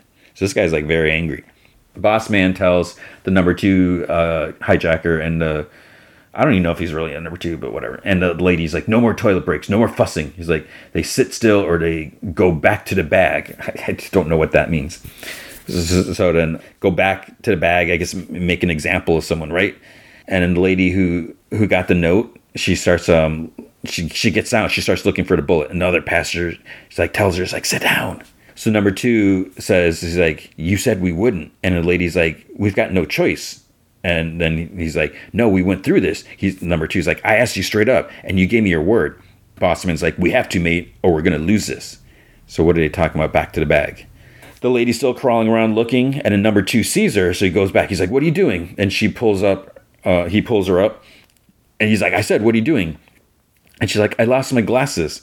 Lucky for her, there were a pair on the floor, so he picks them up and he like tells her like get back in her seat. And then uh, the lady starts starts yelling. She's like, "I swear to God, somebody's gonna get shot. All right, you keep this up, somebody's gonna get a bullet." It's like, "Geez, like calm down, lady." Hugo says to Sam, he's like, "There's no bullet." She said that. Then somebody, she's like, then somebody gets a bullet, but there's no bullet. He's like, I told him if they can't find anything, if they're sure that there's nothing, turn on the reading light. Sam like sits up a little to look back, and the the lady turns off her her reading light. I that was kind of confusing to me. I had to like I actually rewound it. It's like she turned it off. So was it on and then she turned it off? Did she turn it on and off? To Hugo, he's like, it's not enough. Then he was like, Reading light means no bullet. No bullet means blanks. That's what he said. Oh, it means they couldn't find a bullet. It's like, we could end this. Oh, we could get a lot of people killed. So then Marsha, Sam's ex, she has to give a lecture. So that's why she said. She had a busy day. Sam sees uh, that the plane's back on course on, on the screen. Zara goes over what they know, she's talking to people. 35 minutes after departure, pilot makes a distress call ATC, citing a definite security incident. Then seven minutes later, calls back says the issue's been resolved. False alarm. His mistake. Then three minutes after that, passenger sends a text reestablishing the idea that there's an incident. Then the plane enters Iraqi airspace. It mysteriously starts diverging. Dude, it's like, where, are you getting all this? And then this other lady's like, and the internet's down. And Zara's like, this is all coming from air traffic controllers in the Gulf. And then they, they put Alice up on, on the Zoom. She starts talking. They're like, uh, I think she's on mute, which is, is funny. And she's like, Oh, I was just saying that there are precedents for this. Pilots would say one thing and do another, zigzag so the ground realizes there's a problem. She's like, If I could share my screen. So they went three degrees out due to weather conditions, but ATC in Turkey have just told us the pilot put the plane back on its intended route. But then look at the angle of the return. It's too acute. If they continue in that heading, then someone's like, it's going to do what you suggested earlier. So Zara's like, it's going to zigzag. And then she's like, here we go, right now, look, that's a definite overcorrection. And then, then on the screen also says four hours and 34 minutes of destination. So the pilot messages on, on the game to Sam. He's like, I had to change the course. And the boss man walks walks by. He's like, "What's this? Who are you writing to?" And the pilot like he like deletes the message. He's like, "What? No one." So boss man sees the screen. It says chat to opponent, and he asks, "Like this online?" The pilot's like, "No." He's like, "Who? Answer me." So the pilot just sits there, and Bossman smacks him with his pistol. And then Sam's like, hey, he's like, this is the pilot. How stupid are you, lot? And the boss man gets pissed, goes over Sam. What'd you say to me? He's like, I'm just saying. What are you saying to me? And he has a gun sticking out. I'm just saying. I mean, you've got to think. He goes to swing, but then Sam grabs his wrist. He's like, no, stop. The lady runs in with her gun. Let him go. He's like, all right, I am. But he's still holding Bossman's wrist, and he's with the gun. She points her gun to another passenger, like next to her. She's like, now. He's like, I'm letting him go. And he like locks eyes with with Bossman and lets go. He's like, all right. His hands are out. Bossman's like, right, down, eyes down, stay down. I've had enough of your poop. Put your hands in your lap where I can see them and don't move. And then he's like, Now I'm going to crack you on top of the head with the butt of my gun. If you try and block me or stop me, move out of the way, she's going to pull a trigger. Do you understand me? He's like, Do you understand me? He's like, Yes. He's like, Good. You stay still. He raises a gun. He's like, Stay still and you smile. Smile like you want me to hit you. Smile like you're happy. And he like tries smiling. He's like, That ain't a proper smile, mate. It's like, We all want to see a nice smile. He's like, Smile. So Sam smiles. He's like, Say cheese. Say it. Go on. Say cheese and all this stops. It's like, Say it. Sam Nelson. And he's like, Cheese. He's like, That's it. Raises a gun. Sam shuts his eyes. Bossman swings the gun down, but it like passes like right, right past him and he's like smiling. Then he's like, turn off all the screens, all the screens for the rest of the flight. So then he and the lady walk away. Hugo says to Sam, he's like, see, I told you. He's like, if that was me, I would have shot you, made an example out of you, but he can't, can he? He's like, Hugo? He's like, this is what I've been talking about. He's like, shut the fudge up. Marsha's introduced to talk. She's a professor of physics, we find out. Uh, she t- she talks about going away with a partner for a weekend. Her son asked if he could have a party, so she said yes. A Couple miles from the place, her her partner I think when they're coming back, her partner's like, let's not go back. He's like, that way there's no damage. If we don't see it, it didn't happen. But she's like, or it could all be fine. She's like, I want to see that. And then as she's talking, we see Kai exits a flat, so I don't know where he's going, whatever. So she says, uh, as physicists, what does this remind us of? And someone's like, Schrodinger's cat. And she's like, yes where more than one thing could be true. And we see the plane now as she's talking, so she's probably, you know, kind of thinking about that. She's like, maybe everything's fine, maybe not. Maybe it really is as bad as we've been fearing. And we see the guy who needs us insulin's like suffering. And she's like, that is a paradox. That is a problem we find ourselves. Until we take action, till we investigate, there remains a duality. And we see Hugo looking at Sam. Sam's just like sitting, like closes his eyes. And she's like, It is our only act of looking that forces nature's hand.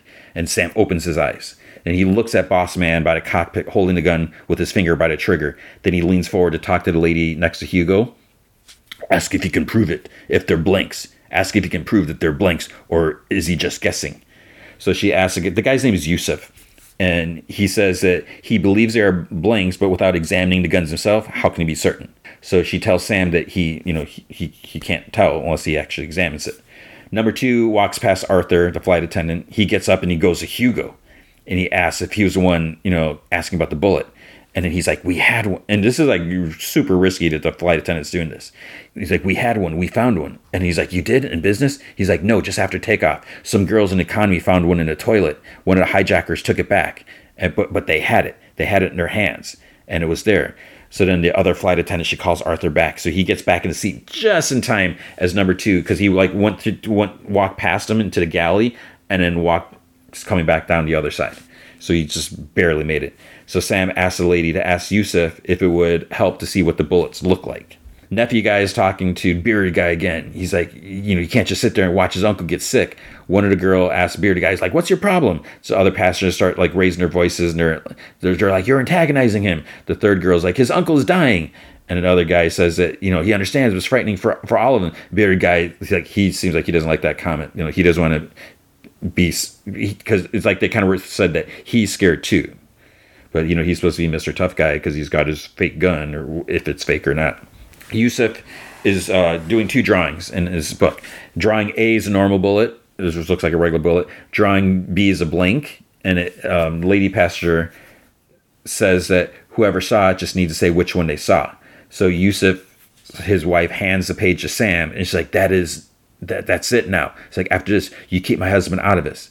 So Sam looks at it and he looks back. Then to Hugo and and the lady's like, okay, here's the plan.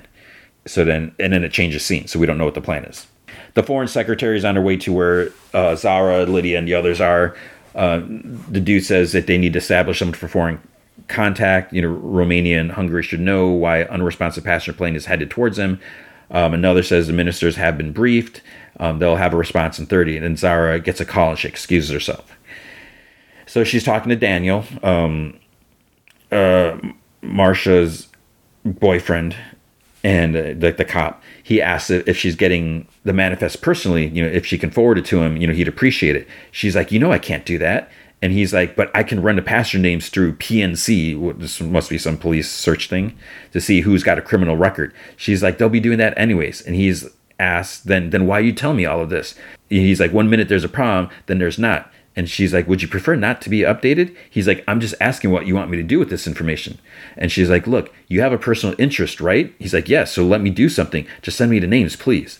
Cesar gets called back, and Daniel says, He's like, I'm good at what I do. So, like, I'm not just going to sit here and do nothing. Sam looks up at the cockpit. Boss man turns on the Wi Fi. And there's and there's like a clearly marked switch that the pilot said he couldn't find. It's like it says Wi-Fi. He gets on his phone. He makes a call and and then it's he's asked to leave a message. It's like an answer machine or voicemail. So then he's like, "Operation has commenced. The plane is under control. Your move." And then he ends the call. He hears like the flight attendant talking to the lady, or to like just ask him.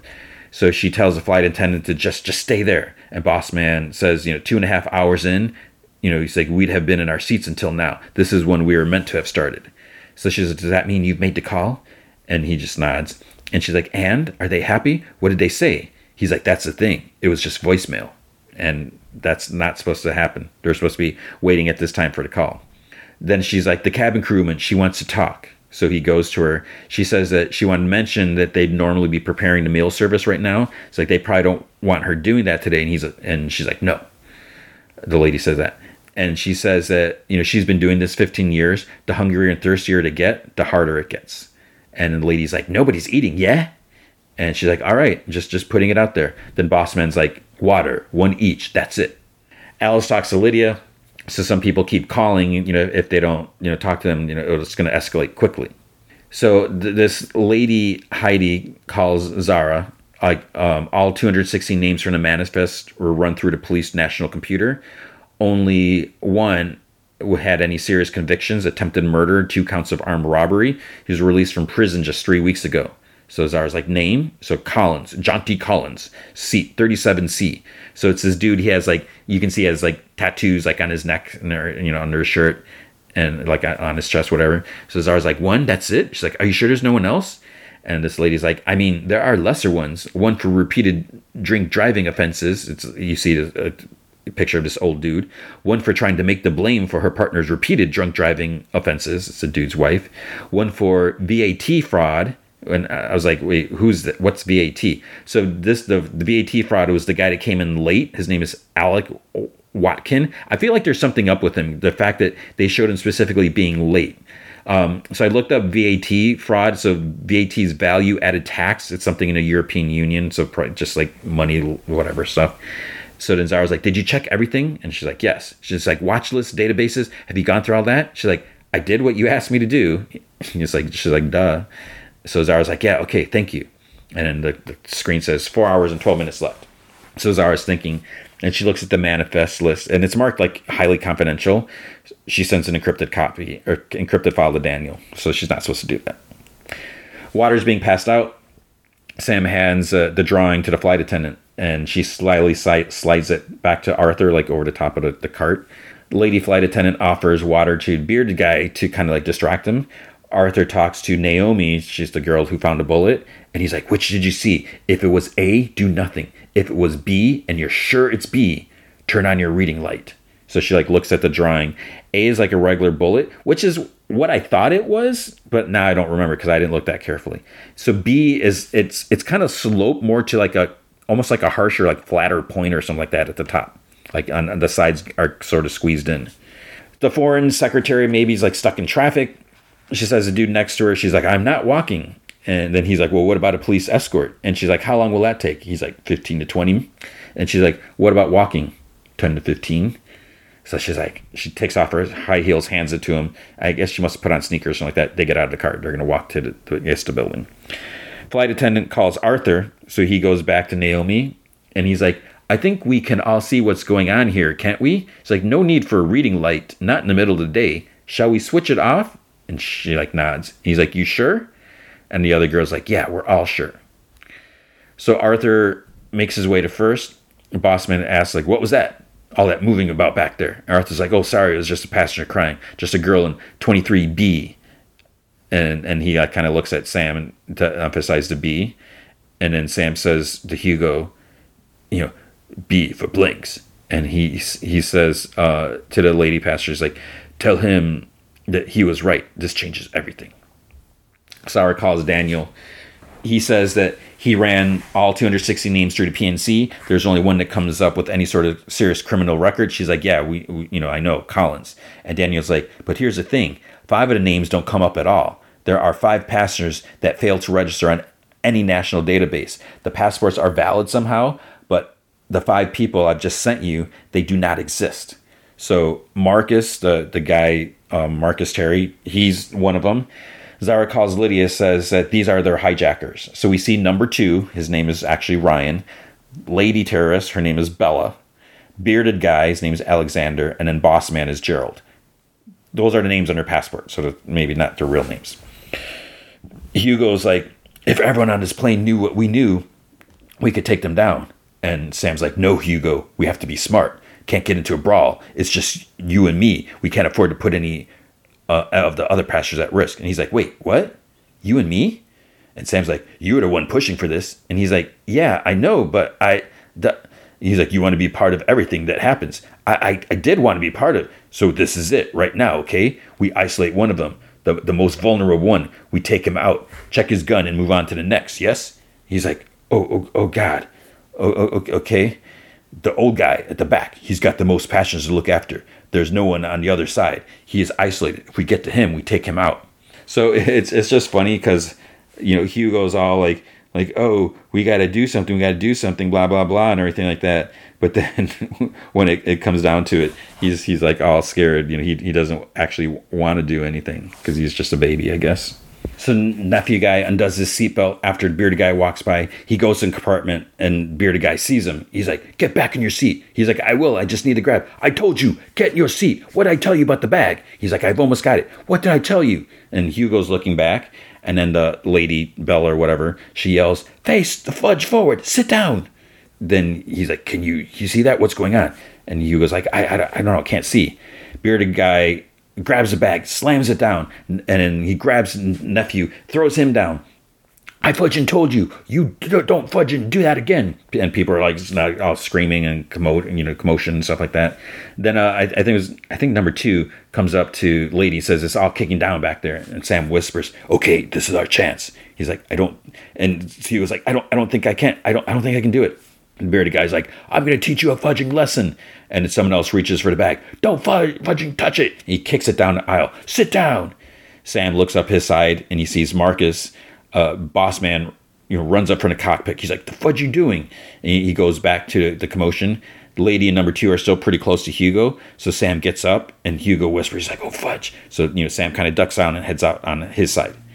He ducks in a galley. He sees boss man go into an overhead compartment he asks uh, the flight attendant if the other side's clear. So she, she like looks number two and lady are kind of looking the other way. So he goes and he kind of like crouches down and you know goes down the, the the section ops on the other side where boss man's like looking in overhead compartment. He has something in his hand. It looks like this looks like a green shirt, but maybe it's a, one of the must be one of the travel kits.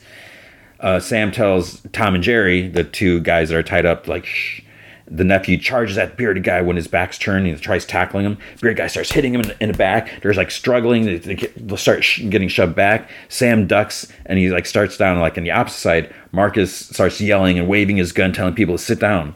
Boss man's in the cockpit and he starts taking bullets out of his gun cartridge. And then the nephew tries crawling to the medicine. Bearded guy kicks him in, in the back. lady tells Hugo, face forward. Then she notices Sam's missing and she asks Hugo, she's like, where is he? Other guy, I don't know if he's other nephew. I, I think he he grabbed scissors. There was like scissors on the floor from the, the medicine kit, As, and they're struggling with that. I think he might have stabbed number two, and he kind of didn't realize it because of just all adrenaline and everything moving around. Sam's like crawling. He gets to the back. He grabs kind of like this metal drawer, this this tray. He slams Marcus in the face. Marcus like stumbles back, and then he grabs like a drawer or something like that. He throws it at Sam. He tries kicking him. He grabs an empty coffee pot, smashes it as as he like ducks. Other pastor comes back as, as Sam's like on the ground. Marcus looks at him, and it's like, oh crap, did he know each other? But then he swings a broken coffee pot at him. So I think this was a prison guy, Collins or whatever and then uh, he punches Marcus in the face. Sam scrambles scrambles back, and he grabs like a fire extinguisher, like a little one, and he sprays Marcus in the face with it. It's like, why don't you just hit him with with it in, in the in the head or something like that?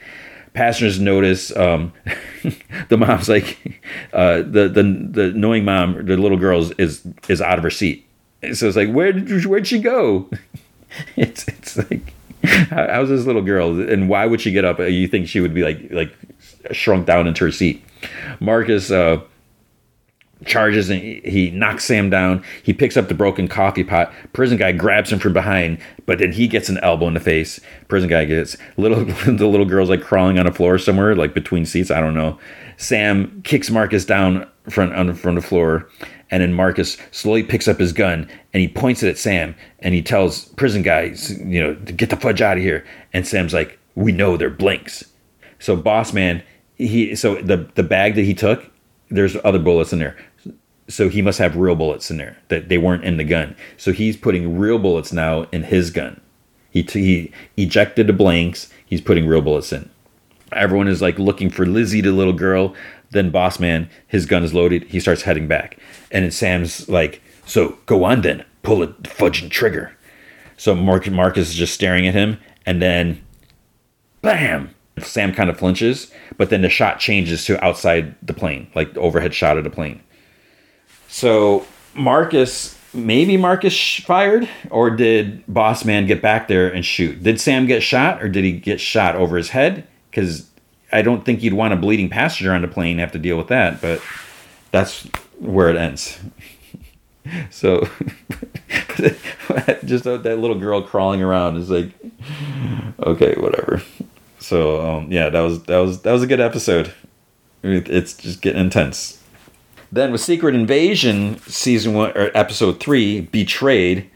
I've been liking the show. You know, I, I do like that it's you know it has that spy thriller action. It, you know, it, Winter Soldier is my favorite Marvel movie. It's it's just you know it's it's kind of separate. You know I love the Avengers movies. I love all, all you know big action and stuff like that. But there's something about Winter Soldier is it's just it was just such a cool movie, and it's a little more grounded. So I, I don't know if that makes it more realistic or whatever. You know even though we're talking superheroes and all that. But let's see. So Secret Invasion is, is cool because you know it, it's taking like a different angle to from you know what we've seen. We've had so much Marvel content recently, and I've been enjoying it all. I know some people are like all uh, whatever, you know, moaning and complaining about, anything that they can. that being said, I'm going to kind of moan and complain a little bit. I thought this episode was just okay. I don't know. I, I think part of the problem, what, what's kind of taking away from me, is Gravik. You know, he he's supposed to be you know the, the big big baddie in this. He's one causing all all the problems. I just I, I don't. I mean, I get what he's doing. That he's mad and he's angry. You know, he lost his his parents, lost her home, and then you know he's mad that you know Nick Fury said that he was going to find him a, a, home, and it still hasn't happened. And and so now he just wants to kill everyone on Earth and and take the planet. So it's like okay, I don't know.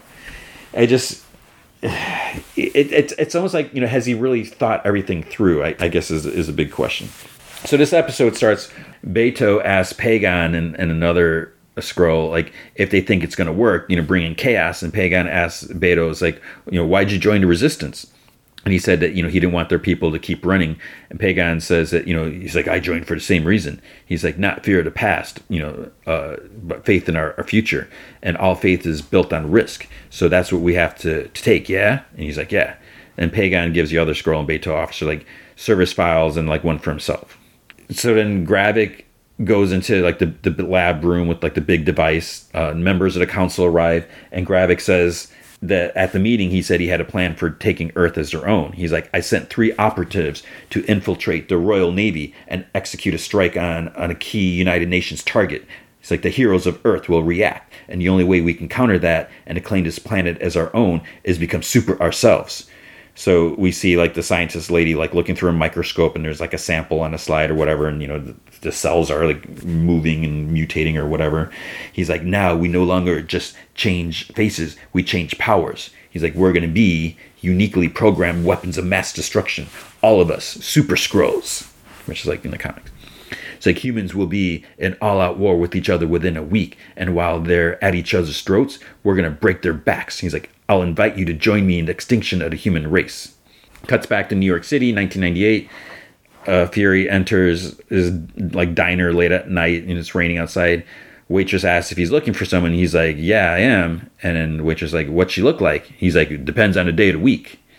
So he kind of like looks around and this lady there's this lady in the booth and he goes up to her he leans over he's like Varra and then she takes out a envelope from a, a, book that she has on the table. She's like this should put Dreykov's men on their heels. So Dreykov that's uh, the dude the red room guy from black widow right? Then her hand kind of lingers on his as he goes to take it. So he sits and he's like this new face of yours is she's like beautiful and kind of, they both kind of chuckle. And then she's like i agree. And fury's like who is she?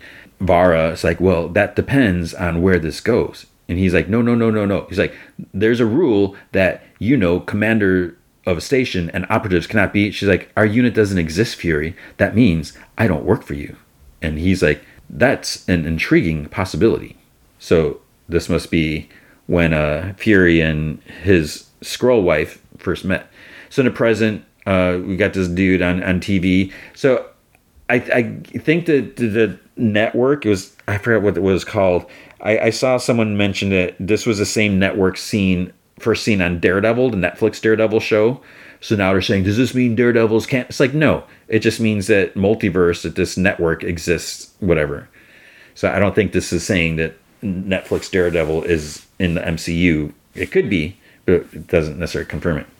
So the guy's going on it's, it's like this whatever smarmy TV guy ranting that you know does anyone you know out there seriously trust our leaders and blah blah blah whatever. So he's in the kitchen watching, and then Varra or Priscilla, because that's what he called her or that's what she's listed as. Turns off the TV, she's like, so I, I, guess Varra is her Skrull name, but when she in her human identity, she's took on the name Priscilla, is what, what I gather. So she's like, how can you watch that poison? and he made breakfast for them and she mentions him being in space and, and she's like dare i ask what calamity must have transpired to bring you home to me she's like it has been years he's like if you want me to apologize for me being gone scylla just say so she's like darling you are nick fury i never harbored any illusions about the necessity of you going away but staying away that leaves a mark he's like i retired and she's like any plans for the downtime he's like well you know i never cared much for golf so I'm thinking I may take up revenge. You been in touch with Gravik while I was gone? And why are you asking me that? Because I just need to be sure. And she's like, About what? Who you become while I was gone? And she's like, I became a widow in your absence. I wept on your pillow every night. I grieved for you. And just when I thought I'd gotten past a heartbreak, you came back in a blip. And silly me, I thought, you know, you, we were going to undo all that pain together, go back to the way we were before. But no, you just up and vanish again. Only this time it was voluntary. So if you're interested in who I became in your second absence, I became me, the me I was before you. What other choice did I have? You kept disappearing, almost like you were never here in the first place. And you hear like a phone buzz. Nick's like doesn't really say anything for a bit, you know, taking in everything she says, and finally he's like, "Don't ignore it because of me." So he like turns his back. She like answers phone. It's like some man's voice, and she's like, "I don't have that information at hand right now. You two take care." And he's like, "Something important?" She's like, "Nope." And she gives him a little smooch, and then she leaves the room. Gaia is woken up by Gravik. She's like, "What is it? What happened?" And he's like, "Brogan." And she's like, "What about him?" So Gravik's like, "Well, someone told the cops where we were headed, and only we knew that." It was me, you, Pagon, and Beto in the car. So it's hard for Brogan to confess to something he didn't know. And she's like, Not so hard. And he's like, Oh, yeah? How do you figure? She's like, Brogan under torture? I imagine when they asked him where they could find you, he was forced to make an educated guess. And Gravik's like, Is that what you do? And she's like, I'd lie. It's like, I'm a good liar. And kind of chuckles. He's like, Okay. So she's like, It was Brogan. He was weaker than you thought. And he's like, All right. See you tomorrow, early. You're coming with me. Then Gravik and Gaia, they get off a private plane. She's driving a car. And then he's like, Your father called for a parlay. She's like, Apparently, we're meeting about you. So then he gets a call and he's like, Right on schedule. He's like, The UN plane will be at, at Neptune's coordinates, 2200 hours. So he gets out. She waits in the car as he goes into this building. Then she takes out her phone and she starts texting Flight 819, Neptune 2200. So at this point, I'm wondering, like, was this a trap? You know, because he, he's talking about the information and only them knowing. And then he specifically says, like, the, the flight and name and, and number, whatever, while she's there. So Gravik is, like, in this art museum. Talos comes up to him and he Gravik's talking about this World War One painting. The the statesmen are, are gathered. He says that's the difference between them and soldiers. He's like, they gather while the soldiers fight. He's like, I mean, look at that fat smug smile on his face. And he goes on about how he'd rather have his story written in blood than ink and paint. And Talos is like, yeah, and everyone else's too. He's like, you know, talking about everyone else's blood. So then they go to like the museum cafeteria, whatever, and having some coffee. Gravik's like putting like a lot of sugar in his espresso. And he asks Talos if he wants any. He's like, What I want is for you to stand down and stop murdering innocent humans. So Gravik's like, You know, I would be doing us both a favor if I just put you out of your misery right here. And Talos like, You want an honor meeting, mate? It's like, Go ahead, say the word. And Gravik's like, It would be wouldn't be proper, would it? A general challenging his subordinate to knives. He's like, Are you honestly puzzled as to why the council would prefer me as general over the likes of you? And then he's like, Gaia's in, in the car. Want to come say hello? And Talos like, You want to be very, very careful now.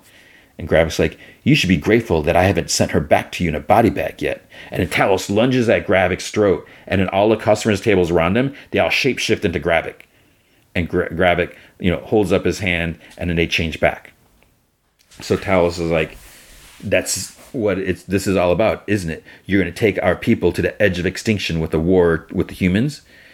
And he's like, all these miscreants know is murder. Look at how they treat each other. And Talos like, you don't understand the first thing about humans. They're at their most formidable when they're threatened by a common foe. And Gravik's like, have you forgotten how we fight? Talos like, you think I'll let you continue this war under the cover of anonymity? You're very much mistaken. I'm going to tell every army on Earth who it is that's attacking them. You'll lose the element of surprise. You and your rebels will be put down like the rabid dogs you are. And Gravik's like, then you'll be responsible for the extinction of our people. And Talos like, that's where you're wrong. They will see the difference between us, we who haven't been infected by your sickness. And like, so then Guy stays with me then, is it? And then Talos grabs, uh, he stabs Gravik's hand on the table with a knife, and he stands up. he's like choking him by the neck. He's like, "Now, until the end of time, my daughter's name stays out of your mouth. Got it?" And Talos leaves, and Gravik he just like pulls his hand, like slices his hand out of blade, and he then his he just like heals his hand, shape shifting it. Outside, this older dude kind of like bumps into Talos and apologizes, and he picks up his phone. He's like, "Oh, I believe this is yours." I'm not really sure what that was about. It's like, did he pickpocket his phone and give him a fake phone? I, I don't really know what the point of that scene was. Maybe I missed something. Gravik um, comes out looking like to follow whatever, and then you know a truck passes by, so he kind of loses sight. So he goes back to the guy in the car. Then we see Talos is eating in, in a pub. Fury comes in. At first, I'm like, okay, is this Fury or not? So he uh, kind of leans behind him. He's like, "You really gonna eat that plate of dog food?" And Talos like, "I was mate, just lost my appetite." Oh, that's a first. And Talos like, "You're shameless." And he's like, "Anyone would who'd say what he said yesterday on the train and then have the balls to come up in here and ask for help?" Fury's like, "I didn't ask for your help." Then he's like, "What are you here to have an English breakfast, mate?" He's like, "Are you here to inquire after my well-being?" Fury's like, "Look, I got a lead on a rebel Skrull that's high up in the US government, and he's in London right now. And Tal's like, and? And? And what can I do for you? Fury says, he's like, I just told you. And Tal's like, no, you just told me you had a, a line on a Skrull. He's like, you want me to jump up and take the lead? Those days are gone. He's like, so I'm going to need you to, you know, use your words, say the words. And Fury's like, say what words? And he whispers, help me, Talos, because I'm useless without you. So Fury stands up goes to the other side. He's like, help me, Talos, because I'm useless without you. So Talos puts some money down on, on the counter and he, he walks out. So in the car, Talos says Gaia handed intel on the phone. So she she texted him, and Fury's like, brave girl. He's like, yeah, her mom was a good role model. So Fury's like, Neptune is a British sub. I know who to call. He calls Sonya at her office, and she's like, whoever this is, you shouldn't have this number. And he's like, what do you know about a British submarine called Neptune? She's like, first, I want an apology. He's like, I just gave away the only one of those I had today. She's like, well, you'll have to double down because you rather rudely attached a nasty bug to my beloved hoot. and she has like the owl like clock statue thing on her desk. He's like, "Tell me that's not the name of your owl clock." She's like, "No, not anymore. He has a new name now, Nicholas Fury." He has a rather dashing little eye patch now, and she puts she's literally putting like an eye patch over the owl to cover up the camera. And he's like, I'm serious, Sonya. I have it on good authority. Neptune is planning to launch on the UN delegation. That would mean World War III. And she's like, and why would they do something silly like that? Because at least one of Gravik's rebels have infiltrated command. Can you make the call? She's like, unfortunately, I'm dealing with my own infiltration. Somebody leaked the location of the butcher's shop when I was doing some of my best work, so my hands are tied. And he's like, loose enough to give me the captain's name? She's like, his name is Commodore Robert Fairbanks. Bob, can I get a photo and address? And she's like, absolutely. Shall I tell him you're on your way? Yeah, tell him that. And you know, she hangs up the phone. But she actually does send him the information because then, like, on a there's a computer screen on the car dash, and it shows like his name and address. So Talos says that he doesn't get the you know they're driving. He's like, I don't get with dogs. He's like interspecies relationships where one guy picks up the other's poop. And Fury's like, I've been doing that for you for years. And Talos is like, Is that what you think? He's like, When I first came in 1995, you were bench warming. You were bench warming nobody in a dumpy field office in Shield. And Fury's like, I wasn't bench warming. I was ascending the ranks. And Talos said that he didn't start ascending until him and 19 others joined his invisible spy force. He's like, every promotion, every time you stopped a terrorist attack, and all this stuff like that, he's like, that was us and our intel. So they arrive at the place. Talos poses as the Commodore, as Bob, and he talks to a couple guards. They're like, "Oh, we didn't know you. You we didn't see you come out." He's like, "Oh yeah, I'm just stepping, you know, out to, to get away from the old ball and chain." Then he like radios Nick. He's like, "Are you in position?" And Fury's like, "Worry about your own damn self." and then Talos like, "Fury, don't ever change." So he's like walking, and his cover gets blown. So there's like Skrull guards or Skrulls there. So Fury calls Talos, and he's he's like, "Sorry, Nick." He's like, "I was busy kicking Bob's butt." He's like, "Upstairs, second door uh, on the the left." So Fury comes in with Bob's kid. He's got a gun to his head. Bob has a gun to Talos. So Fury's like, "Nobody calls me Nick, Bob." And then Fury then points uh, the gun at the kid's throat, like you know, his head. And Bob's like, he's like, I'll, I'll let him go when you let my son go." And Fury's like, this is not a negotiation, Bob. So Bob drops his gun. Then he asks Talos to find something to, to tie them up. And he's like, Sure thing, boss. And Fury sarcastically says, Thanks for saving my life, Fury. Anytime, Talos. Then he looks at the computer screen. What you working on there, Bob? And the computer is a, there's a map like the submarine, and the plane they're kind of like headed towards each other. There's like a, a circle like where the missile range must be. On the sub, the the sub captain gets new orders, and he's like, "This has to be a mistake." He's like, "It says to launch a missile at the U.S. flight." The dude delivering it, he's like, "Well, it's been authenticated." Talos tries giving the kid some water, and he like refuses. Fury tells Talos that he can't get Bob to listen to reason, so he's going to switch gears. And then Bob looks at Talos and he's like, Don't look at him. He's not going to be helping your wife scrape your bloody, goopy brains out of her carpet unless you call off that airstrike No. Talos like, And if you're afraid of going against Gravik, I can protect you. And then Bob is like, You couldn't protect yourself coming through that door. You're a shell of the general you used to be. So obviously, Bob is a Skrull. And Fury's uh, asks, he's like, why don't you shapeshift into this guy's ass and call in an abort on a missile strike? Talos like, great idea. Why didn't I think of that? Maybe because he's the only one that knows the code word. And Bob says, says that you can't blame Gravik that Talos left the power vacuum. You know, he's like, he would have stood by Talos proudly. And then he Talos like, then stand with me now. And Bob's like, you're too late. And Fury's like, enough of this bull. And he shoots Bob in the leg. He's like, I'm giving you three seconds to give me that code, or I'm going to aim higher, or maybe lower. He's like, one, two. Then Talos grabs a gun. Fury says that he's got minutes to figure out that code if he can't make this, you know, his friend tell him. Sub captain reluctantly gets ready to launch. Bob says, he's like, You can't even keep your daughter's loyalty, or is she the spineless traitor feeding you information? Talos then shoots him in the chest. Bob dies and changes in, into Skrull form. And then Talos calls G'iah. She sneaks away to answer, and she's like, What is it? He says that he needs Commodore Fairbanks' launch termination password now. So the scientist lady, she sees like a com breach alert, so she knows like something's up. G'iah goes by the door with the two guards. She takes, you know, she hits one, takes a gun away, uh, and points at the other. She takes them both out or something like that. Then she enters a room where all, like all the prisoners are being held, and they got the little like mind zap thing going on. She looks at a, at a computer screen. Um, there's like memories, and she calls Talos, and he's like, "Okay, now run." So she just blew her cover to get this information. Uh, sub captain and his second initiate go position. They're getting ready. Computers like launch sequence underway. Talos calls and says that he's Fairbank. Abort exercise and a code word Zachary, which I think is the sun scene.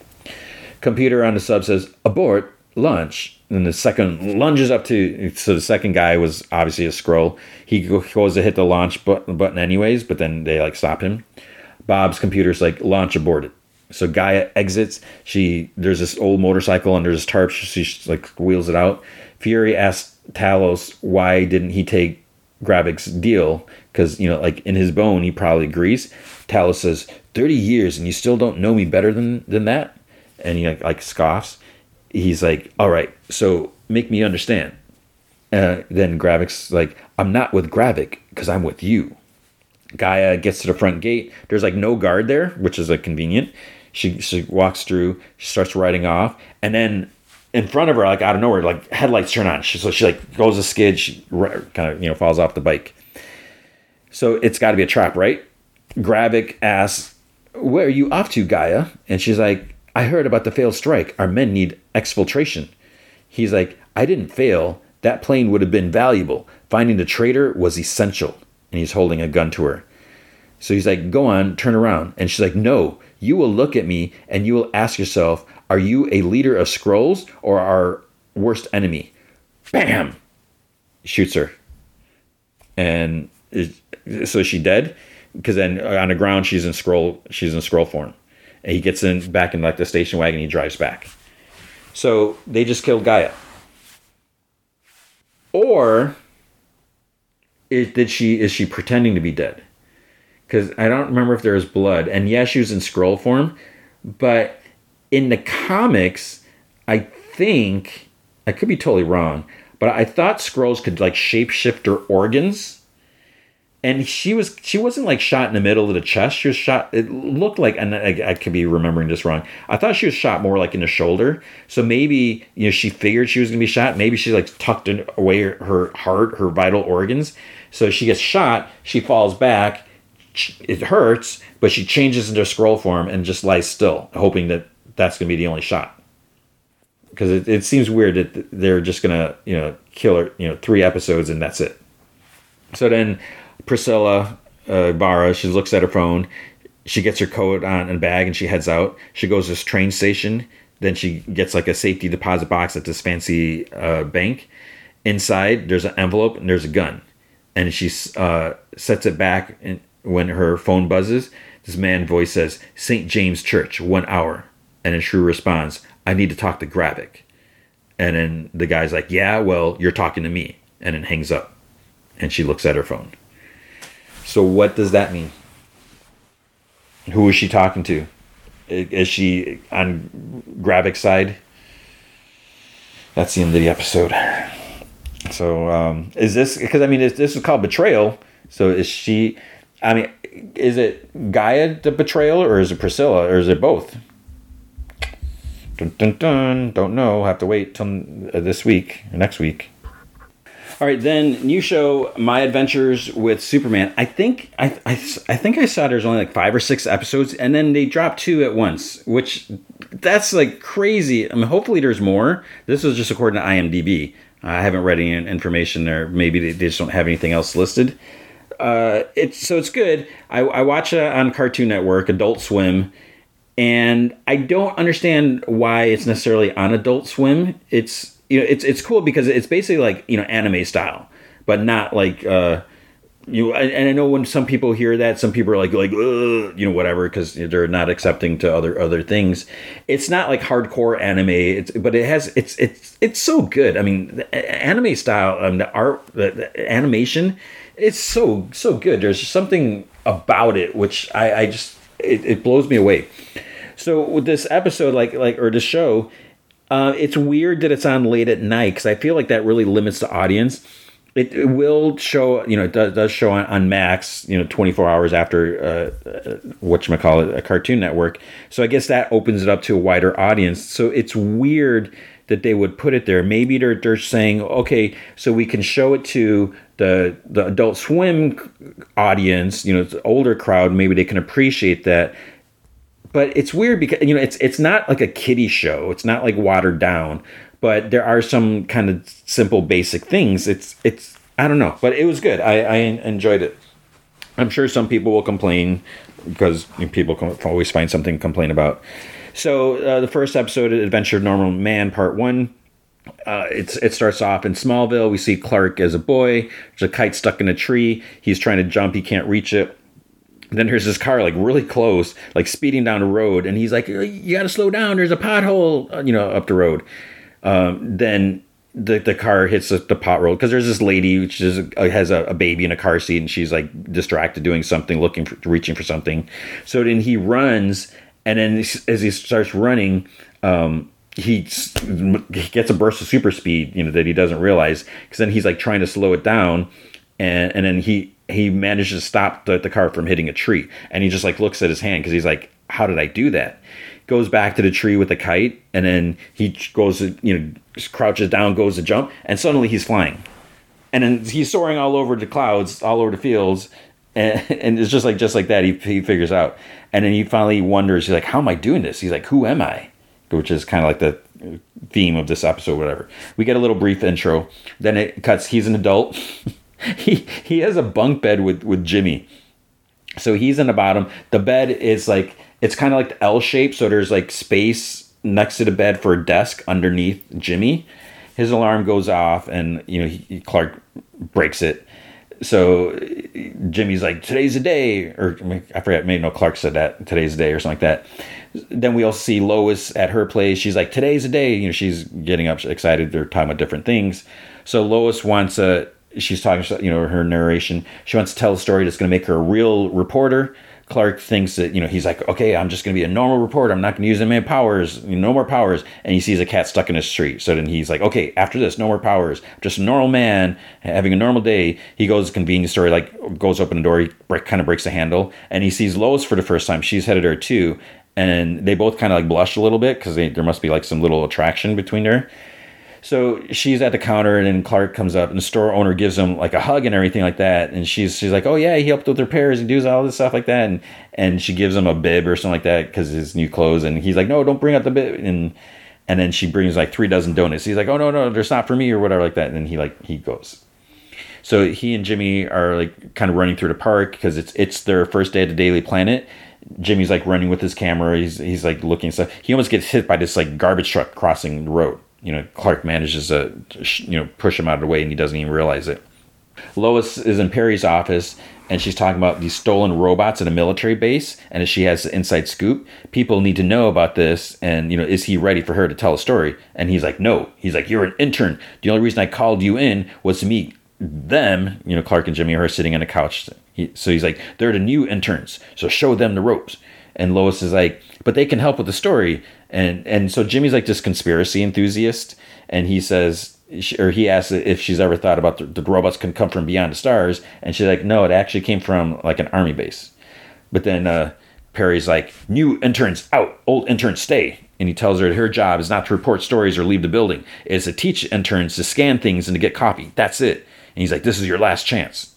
So outside, she tells Clark and Jimmy, he's like, oh, Mr. Mr. White wants you to help me with my robot story and and then you know so she like starts heading off and then he like clark says something and jimmy realizes that clark likes her so then uh the lady driving the truck she has, has like kind of shaved hair you know tough hair hairstyle whatever her name is leslie willis so she goes to this warehouse where all like all the stolen tech is she tells this older guy badger that they have no buyers they all disappeared so she's going to come up with a plan b so it turns out they, they Lois takes Clark and Jimmy to meet her source. Her source is this little girl, Flip Johnson. She even has a like a, a handmade like business card. There's like clouds and like some rainbows, whatever, and it says "Woman of Business." So Lois, they're at the convenience store or whatever, and Lois says that uh, she and I think there's like three others that they're, they're Daily Planet delivery kids, and they're like we call ourselves the News Kid Legion, and uh, they because they see everything during their routes, so they know everything going on in the city. So to help out Lois, they want their own newspaper to be delivered with the the regular paper, something like that, and she wants help like on an essay for school or whatever. Then she finally runs through all the stuff that they saw. This water main um, breaks by the city, whatever city, some library, what I forget, city hall. There's rats somewhere, whatever, and there's a bunch of like garbage tr- or a bunch of trucks head somewhere. And Clark's like, "Were they garbage trucks?" Because he's like, you know, that's what almost hit Jimmy. Uh, he doesn't say that part, but then he's like, you know, that'd be a good way to transport stolen goods. And then the girl like knows where they all headed to. So Clark asks Lois, "Is like, is Perry, you know, really okay with this?" And then she looks at her text and it's like, "Lois, get back now." And then she lies. She's like, "Oh yeah, that was just him. He can't wait to see the story." So um, they're outside. There's like this window. He kind of helps her. He tries like boosting her up so she can go in the window. Then he like she like slips and then he like catches her and they're like looking at each other like lock eyes and they're both embarrassed whatever. And Jimmy's like like oh the door's open. They go inside. It's empty. So all everything is is been moved out of there and then they find some some little thing on the ground that says PM. So Jimmy has a bunch of conspiracy ideas like what PM could stand for and everything like that. And then Clark gets a call from Perry.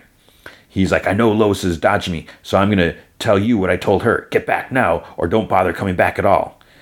So Lois is like, Oh no, it's Port of Metropolis. You know, there must be you know moving stuff by boat. Clark then tells her, he's like, Perry just called, you lied. And she's like, but this is important. You know, people in Metropolis need to know. He's like, it's not about Metropolis, it's about you. He's like, I trusted you. You use me and Jimmy just so you can get your story. She's like, oh, but we're a team. He's like, we're not a team. We're a couple of dummies who listen to you. And she's like, fine, I don't need your help anyways. And she grabs Jimmy and they leave. So Lois is angry. She's complaining. Jimmy's it's like, he's like, I know Clark, and he means well. And she's like, yeah, what, blah blah, all this stuff. She's like, what is, what's wrong with your dumb, beautiful best friend? And then he's like, wait, did you say beautiful? So, but then she realizes that Clark is always helping others, and and but then you know she's like to think, and then Jimmy sees like a busted container with like a robot inside because it's like one of the guys hit the wrong button before or something like that. And then Leslie sees them like looking at them, so shoots like some tech gun at them and orders someone to take care of them. One of the flunkies releases a robot. She's like, "Did you just hit you know turn on a robot or something like that?" Cause she meant like someone go grab them. So Flip sees this too. She rides her bike. She finds Clark and she's like saying all this stuff and then there's like this gust of wind when she like looks down and clark's gone so he takes off to go help them lois and jimmy are running between shipping containers and then clark comes out and he finds them but then he gets like hit by the robot and gets like all these shipping containers get like like knocked out of the way and he's like buried kind of under like some rubble then uh he sneaks away puts on like a firefighter coat and like hoodie to so he can take down the robot and hide his identity. Jimmy's like taking pictures. The robot stomps on on, on Clark, like punches him. He gets up. He shoots uh, shoots at Clark with lasers. He's dodging it. He knocks it down, and he rips manages to rip off like this power cell on his chest. So Leslie's like, "Well, I didn't plan for this." And Badger just like like runs away, and she's like, "Fine, new plan." And then the rest of the robots, she hits buttons and turns on all the robots. Clark levitates up and like starts um, chasing him. Lois, meanwhile, runs to the control pad where all the robots are. That like she figures she can turn them off. Clark's like getting beat up. You know, he's even got like a like a black eye and everything. So robot's about to shoot him, but then Lois turns it off. But then the other robots start heading towards her. Clark's kind of too weak. You know, he's struggling to get up. She starts hitting. You know, each because each one is like each button is like on its own container, like shipping container thing. So she starts like running and turning them off. There's one left. Clark stumbles his feet, and then he does this like weird electricity like power punch. It almost makes like an S emblem on the ground or whatever. He and he he get knocks the robot down, and this was like a new new power for him too. So then Lois calls up to him. She's like, "Hello." She's like, "Who are you?" And then he whoosh, he takes off. Then she's like, "Clark." because she realized that you know he's buried under you know all this stuff. So she's like starting to um, you know dig out stuff. Clark's actually like up in the sky soaking up the sun. He heals a little bit. He hears Lois calling for Clark know, as she's digging. Then Clark walks around another you know container and she hugs him. She's like, "I'm sorry," everything like that. Then Jimmy walks up. He's like, "Please tell me," or she's like, "Please tell me you got that." He's like, "Yeah, I got pictures and everything. We have proof that aliens are real." And he's like, when we show Perry, he's gonna. And Perry's they cuts to the office. Perry's like, this is garbage. Lois like, this is a story to century. And he's like, what you brought me is a bunch of blurry pictures of robots falling. And he's like, what on earth were you thinking? And you drag my new interns into this. Clark's like, but she's right. It's the truth because you know we're a team. And he's like, oh, all interns out. And he's like, we're not fired. And he's he says that he'll run the story when they get an interview with their mystery man. And then Lois are talking outside. Lois is like, okay, so we still have a chance. We have to find you know Superman and, and get this you know story. And that's where the first episode ends. Second episode, Adventures of Normal Man Part Two. It starts off with Clark as a kid, mom and pa are digging in a cornfield, and he's like, "What is this?" Because um, you see like some like structure underneath the field, like maybe like a, a foot, two you know, two feet down she, and she's like, "This is how you came to us." And Pa's like, "The answer to everything you want to know is in there. Ho- hopefully, maybe." So it's it's like huge ship, And so when Clark steps down in it, like parts like it starts lighting up, and these other like little little devices kind of like pop up out of it. He touches one of them and it lights up, and then there's a holo figure that appears in front of him, which obviously is Jor-El, starts speaking to him in Kryptonese um, the other start start parts start like floating up around him, like circling him, and then the ship starts opening up, and then Martha, you know, she, you know, she's on it. She like starts falling in, and you know, Jonathan's like like trying to help her up. Clark runs to save her, and you know Jor-El's like speaking Krypton. He's like blah blah blah, blah Kal-El, Krypton, Kal-El, Krypton. But then when Clark gets off the ship, it closes up. So then he buries it back up, and he's like, he's like, I don't want to come back here again. And, he's like, Am I not your son? If I came from that, Martha's like, Honey, no. She's like, You will always be our son. He's like, But I'm not human? Who am I? Cut to intro. Present, Daily Planet. Clark and Jimmy arrive early because Lois has a surprise for them. So they go, they're in the newspaper morgue slash boiler room. And so she's like, This is their new office. There's a lot of leaky pipes, maybe asbestos, a bunch like something falls on the table. She like kind of sweeps it off with the file folder. And she's like, I even made a murder board for our Superman investigation. You know, who is he? And Jimmy's like, I know who he is. He slaps this like flying saucer sticker on the board. And Lois is like, You think he's a plane? And Clark's like, no, it looks kind of like a bird. And then Jimmy shows this video, someone like in the shadows, like in the dark, calling himself Flamebird. It's it's really him. Uh, he's like saying that you know this Superman is an alien because you see in the video like Clark walks out. It's like, why is it so dark in here? He's like, no, no, don't turn on the light. And so Lois says, but you know she doesn't catch on. She's like, we need some something with facts, not uh, something from whatever Firebird is. And he's like, it's Flamebird. He's like, it's my stream. He's like, I'm I'm writing the truth about aliens, and I have five followers. He's like, maybe six if you'll follow me. She's like, I'm not following your weird bird thing. And she says that, you know, they, they she has a fire jacket, She shows up. She's like, we could take this, you know, the jacket that he wore and, try to find someone who can check the DNA if it, if there's any DNA on there. And Clark like notices like one of his hairs on there. So he's like, oh crap. Then he's like, well, there must be other stories that we can follow up on that Perry doesn't hate. And she goes on about how you know, if it wasn't for this Superman, that they would be dead, and you know, he did good things, and the world needs to know. And he's like, he starts thinking about it. He's like, yeah, you're right. The world doesn't, you know, they do deserve to know. And then he's like, oh, I'm not feeling well, so he's gonna leave. He's gonna whatever. So Lois tells Jimmy that she's like, we're leaving too. She's like, we have to find that woman who tried to kill us. And Jimmy's like, what? So we see Leslie. She's walking down the street. She noticed like a couple following her. So she like kind of runs into this alley. They follow and they have these like fancy guns. She like drops down from up above. She kicks him, knocks him out unconscious. Takes like a, a calm like out of the ear. She's like, I don't know who you are, but I'm sick of you sending your goons after me. And she's like, gives like a time and place to meet. So Clark goes to visit the farm and Ma wonders, you know, why he's home, and he says that he's fine, but he uses powers to save people, and, and people they saw him, but they don't know who he is. And he says he's like, "There's this girl Lois, and you know, she's calling me Superman, and you know, he, you know, she wants to know who he is, and he wants to know too. So he's like, I need to go back to the ship. Lois, uh, is there, she's walking she refers to jimmy uh, she refers to herself as jimmy's boss he's like but we're both intern you know we're equals and she's like raise your hand if you've been here longer than than Jimmy or something like that. And she raised her hand. So she wants, she, and she started start talking about like, you know, maybe we should check on Clark, get him a blanket or something. You know, if he's not feeling well. Then he's like, oh, you like him? And she's like, no, I don't like him. Well, she, I mean, I do, but. Uh, so, so like that. Jimmy then he mentions he has pictures of a boat and he knows how they can find a murder lady. Clark is digging, and he's like, "Is it me or did is it bigger now?" And Martha's like, "Oh, it looks like it grew." Then he says that, or she's like, "You don't have to do this," and he's like, "No, I have to know who I am." And she's like, she says more to herself. She's like, "I know who you are. You're my son." And she's like, "I don't want to lose you." So then he gets transported inside. Jor-El starts talking to him in, in Kryptonese again.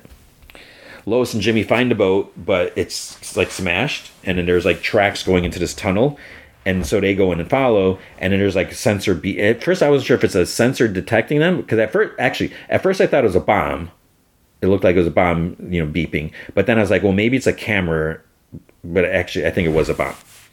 So Clark can't understand Jor-El. Then Jor-El changes the room, changes like the space, and he he touches uh, Clark's temples, and then he sees like Krypton's sun ex- exploding, and then he sees he sees Lara with the baby, and he's like, "Did you take me for my mother?" And he's like, "Wait, are you?" He's like, "If this is my past, then," and then then it's like Sailor Moon. There's like all this energy kind of envelops him, and his clothes change from like normal clothes, and he ends up with Superman's costume and the cape. And he rises up, he flies on to Martha. He's like, It's still me, Mom, I'm still your son. And she's looking and she's like, Yeah, yeah. She's like, It looks like you could maybe use a belt or definitely some shorts.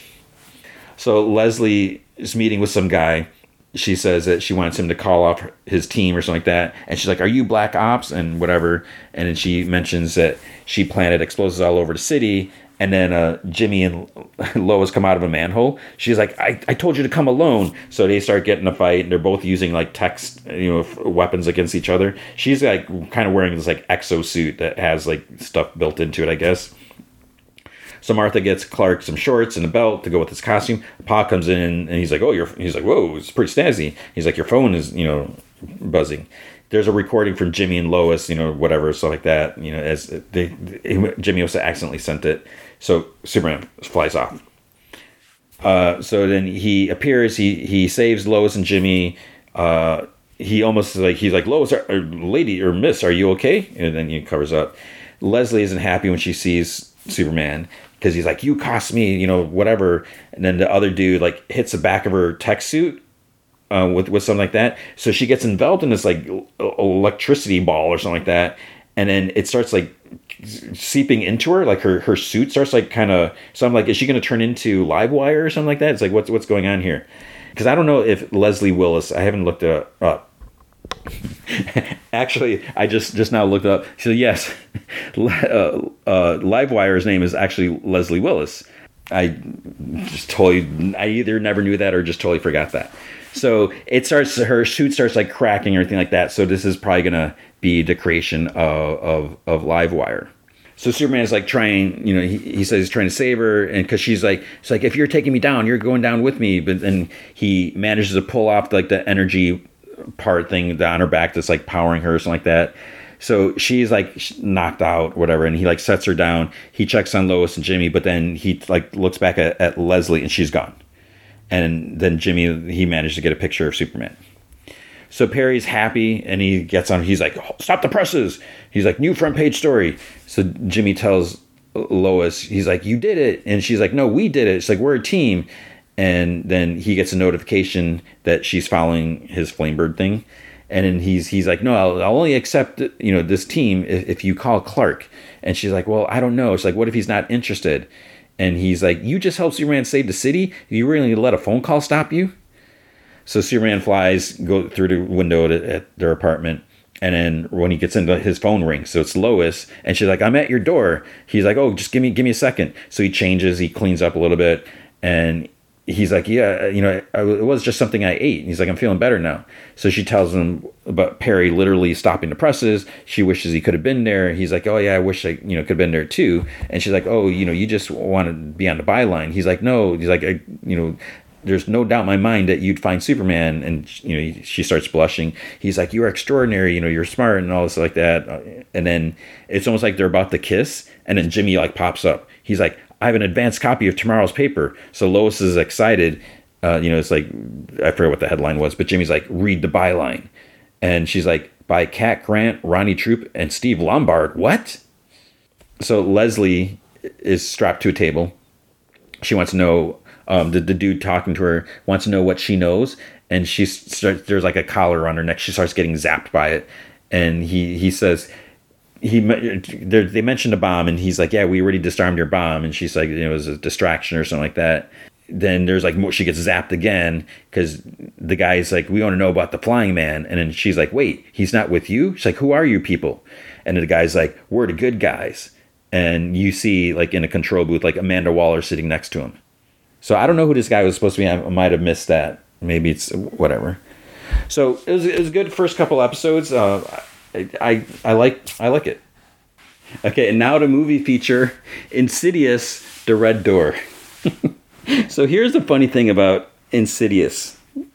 Uh, so when the, the trailer first came out, I, I know I, I kind of watched it, and you know I saw the part where Patrick Wilson goes into the the CAT scan tube thing or whatever, and them mentioning how this is the final chapter or whatever and and I didn't want to pay too much attention because you know I try to avoid spoilers when possible. You know I don't want to know too much information. So then, when I went to see the movie, you know I was going to see it Thursday night. I was like, oh, I should watch the last one because you know I, I saw it in the theater. I started watching it, um, and I, when it was on HBO Max, but I never finished it. So I was like, I should probably you know watch the the Devil Made Me Do It, whatever. So I, I, go to look look it up, and and first I'm like, wait, I'm like, it, didn't pop up right away. I'm like Insidious, but I think I typed in Devil made me do it, and then so I finally found it, start watching it, and I'm like, wait, wait a second. I was like, that didn't, I, because I paused it as I as I start watching. You know, I watched like maybe five minutes. I was like, did that say Conjuring? But this isn't. I'm seeing. Then I look like no. I'm seeing Insidious. Insidious the Red Door, not The Conjuring. But Patrick Wilson is in both of them. So totally, totally just not paying attention, just goofing up. And and I was really bummed because I, I remember so I was like, oh man, I really like like the you know the, the Conjuring movies and everything. So it's like it's it's a bummer if you know this is the last one. So so uh, Patrick Wilson is in both of these movies. Patrick Wilson and I'm sure you probably are aware of this. You're like Tony, you're you're such a knucklehead. So Patrick Wilson was in the first two Insidious movies. Uh, the first Insidious movies deals with Patrick Wilson and Rose Byrne's son. You know this possession thing. Second movie kind of delves into more of uh, the past and that that there's actually stuff from from Patrick Wilson's past and, and stuff like that. And then it continues the story into the present with him getting possessed by this evil spirit. The third movie the third Insidious movie is actually a prequel. It happens before Insidious 1. And then the fourth movie is this one lady, I forget her name, who's like in all these movies. She's like the medium or whatever, psychic. It's like dealing with story from her past. So Insidious the Red Door is really more like a direct sequel to Insidious 2. so I watched Insidious 2 before I went to see the Red Door and so I just totally got confused because Patrick Wilson is both of them. This has nothing to do with The Conjuring, because there is a. I'm pretty sure there's another Conjuring movie coming out, right? Oh my goodness! So this movie, I'll say it was a it was a decent movie. I mean, it wasn't great. Uh, it, Patrick Wilson did direct it. This is his directorial debut, so I I, I think I, he did a good job. It was was it was it was cool. Um, it actually takes place 10 years after In- Insidious 2, which when I, I, was like, holy crap. I mean, I was like, that's kind of cool. And it makes sense because I don't remember when, when the second one came out.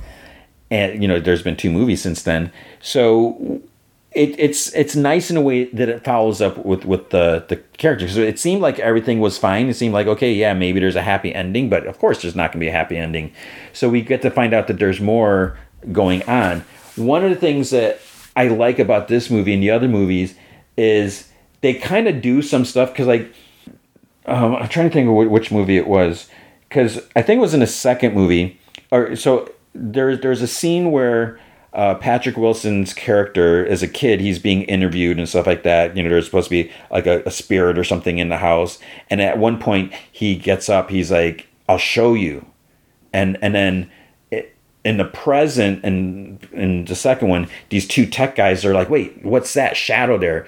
And then they uh, digitize it, they amplify, do all this stuff, and it's actually adult uh, Patrick Wilson, Josh, adult Josh, standing there, even though the video is him as a kid. They're like, how could that be? So I like that they they took something. I, I don't remember if that was in the first movie they did that, but that they they took something and they kind of messed with. They inserted something into the scene. They do that again here. Uh, there's so in in two when Patrick Wilson is possessed and he's going after the family in the basement, whatever, with a hammer, trying to attack them. We see that scene play out again, but then like someone else is there and and because there's a part where Patrick Wilson, spoiler for two, you know, he's he's got a hammer raised over his head, he's about to smash it down, but then he like falls over. And in two, it seemed like because the spirit, the evil spirit in the spirit world was like taken out, but there's really like some someone else that takes him out in the real. So I like how they they kind of mesh these things together and kind of give us the scene, the same scene that we've seen, but add another twist, another layer, another angle to it, even though it's it's original footage, but then they kind of magical editing technology, you know, able to, to do stuff like that. Basically, aside from that, what this movie does, you know, we, we find out it's uh, you know, I think nine years, whatever. Uh, unfortunately, Josh and uh, Patrick Wilson and, and Rose Byrne are, aren't married anymore. The older son, he's about to go to college and stuff like that. So things have been been kind of tense between between them. Uh, Josh Patrick Wilson's mom passed away, so you know they they go to her funeral, and Rose Byrne's like, you know, why don't you drive him to school? Because you know, like it's like the kid like won't even talk to him. You know, he just like puts on his his his he's going to drive them drive he ends up driving them to school and, and there's like you know they're trying to get along. He takes them to his dorm room and stuff like that but it's just like things are just tense and they kind of blow up at each other and everything like that. Uh, but then basically where things continue from there is the kid he's an art student and you know he, at one he's has this like really supposed to be this really good art teacher and she so oh so one thing I, I, guess I should mention in case you haven't seen the sec what ends up happening at the end of the second one is Josh and the, the older kid they they they kind of like want to forget what what happened. So they get hypnotized to forget like a year of their life, which is kind of crazy. So the the kid he he is told that he was just in a coma for this time. I don't know how to explain it to Josh or whatever. And the cause of this, this is causing Josh to have like kind of like fuzzy memories now and it's affecting him and he's just he can't focus on things and and the distance or whatever and that that kind of broke up the marriage is what we find out.